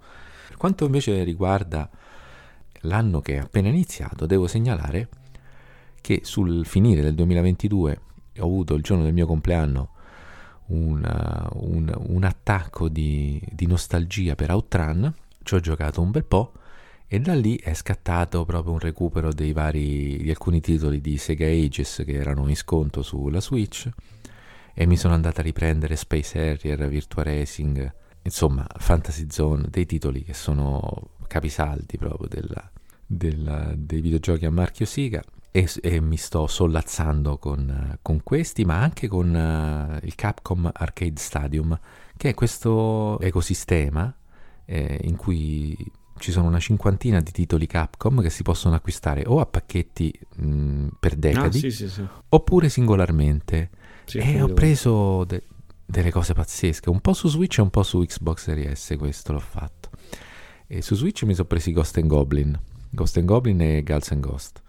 E invece sulla serie S ho preso Vrat, ehm, Pro Gear, alcuni sparatutto. Ma non solo, insomma, mi sono andato a recuperare un po' di cabinati. E niente, quindi questo e devo dire che, che sono contento di come è iniziato il 2023. Bene, qui ragazzi siamo davvero ai saluti. In realtà forse dalle mie parole buttate quella avrete capito che non stiamo veramente chiudendo il podcast perché chiudere un podcast che si chiama Vita Extra non è tanto possibile perché le vite extra ci sono sempre, no? Sì, basta uscire qualche gettone in Esatto. Più. E ce n'è, e ce n'è una che almeno ci giochiamo eh, per i prossimi mesi. Spero che sarà in una forma nuova, più simile a un podcast di quelli un po' impomatati, un po' rigidi, non, non nella forma delle chiacchiere purtroppo, perché eh, come abbiamo detto ci sono problemi a rimettere insieme la squadra. Ma eh, a proposito di squadra, forse è il caso di salutare anche Emanuela Ocello, farne il nome nell'ultima puntata in cui siamo ai saluti, secondo me è doveroso. E vogliamo salutare anche Anna Vaud, che è stata una compagnia mm dei nostri podcast e ci ha fatto anche divertire. E, però dicevo, questa nuova serie di podcast che usciranno, io spero già il primo nelle prossime settimane, eh, si chiamerà Collezionabili. Si chiama così perché nei videogiochi, come ben saprete, i collezionabili sono quelle cose che troviamo negli ambienti di, di gioco e che ci permettono di creare un po' di contesto. Eh, e sono anche cose che, che rimangono, no? che uno conserva. Conserviamo tutte quelle cose che abbiamo scritto nel tempo sul sito che citava prima Daniele, eh, molto a proposito, e sono le cose che magari abbiamo scritto con più passione, indovinando meglio sia il tono che i contenuti, e che mi dispiace che vengano perse nel, nell'oblio. E per questo ne faremo delle registrazioni con voce narrante, musiche e suoni vari, brevi puntate che riporteranno in vita eh, questi contenuti che secondo noi meritano di, di non sparire completamente. Quindi, intanto ci salutiamo, ma come avete capito è un arrivederci. Vi ringrazio davvero dal profondo del cuore per averci accompagnato per questi anni bellissimi e niente, continuate ad avere le vostre vite extra. Un saluto a tutti e soprattutto grazie. E io chiudo come al solito, perché tanto ho sempre ringraziato, quindi ciao a tutti e grazie.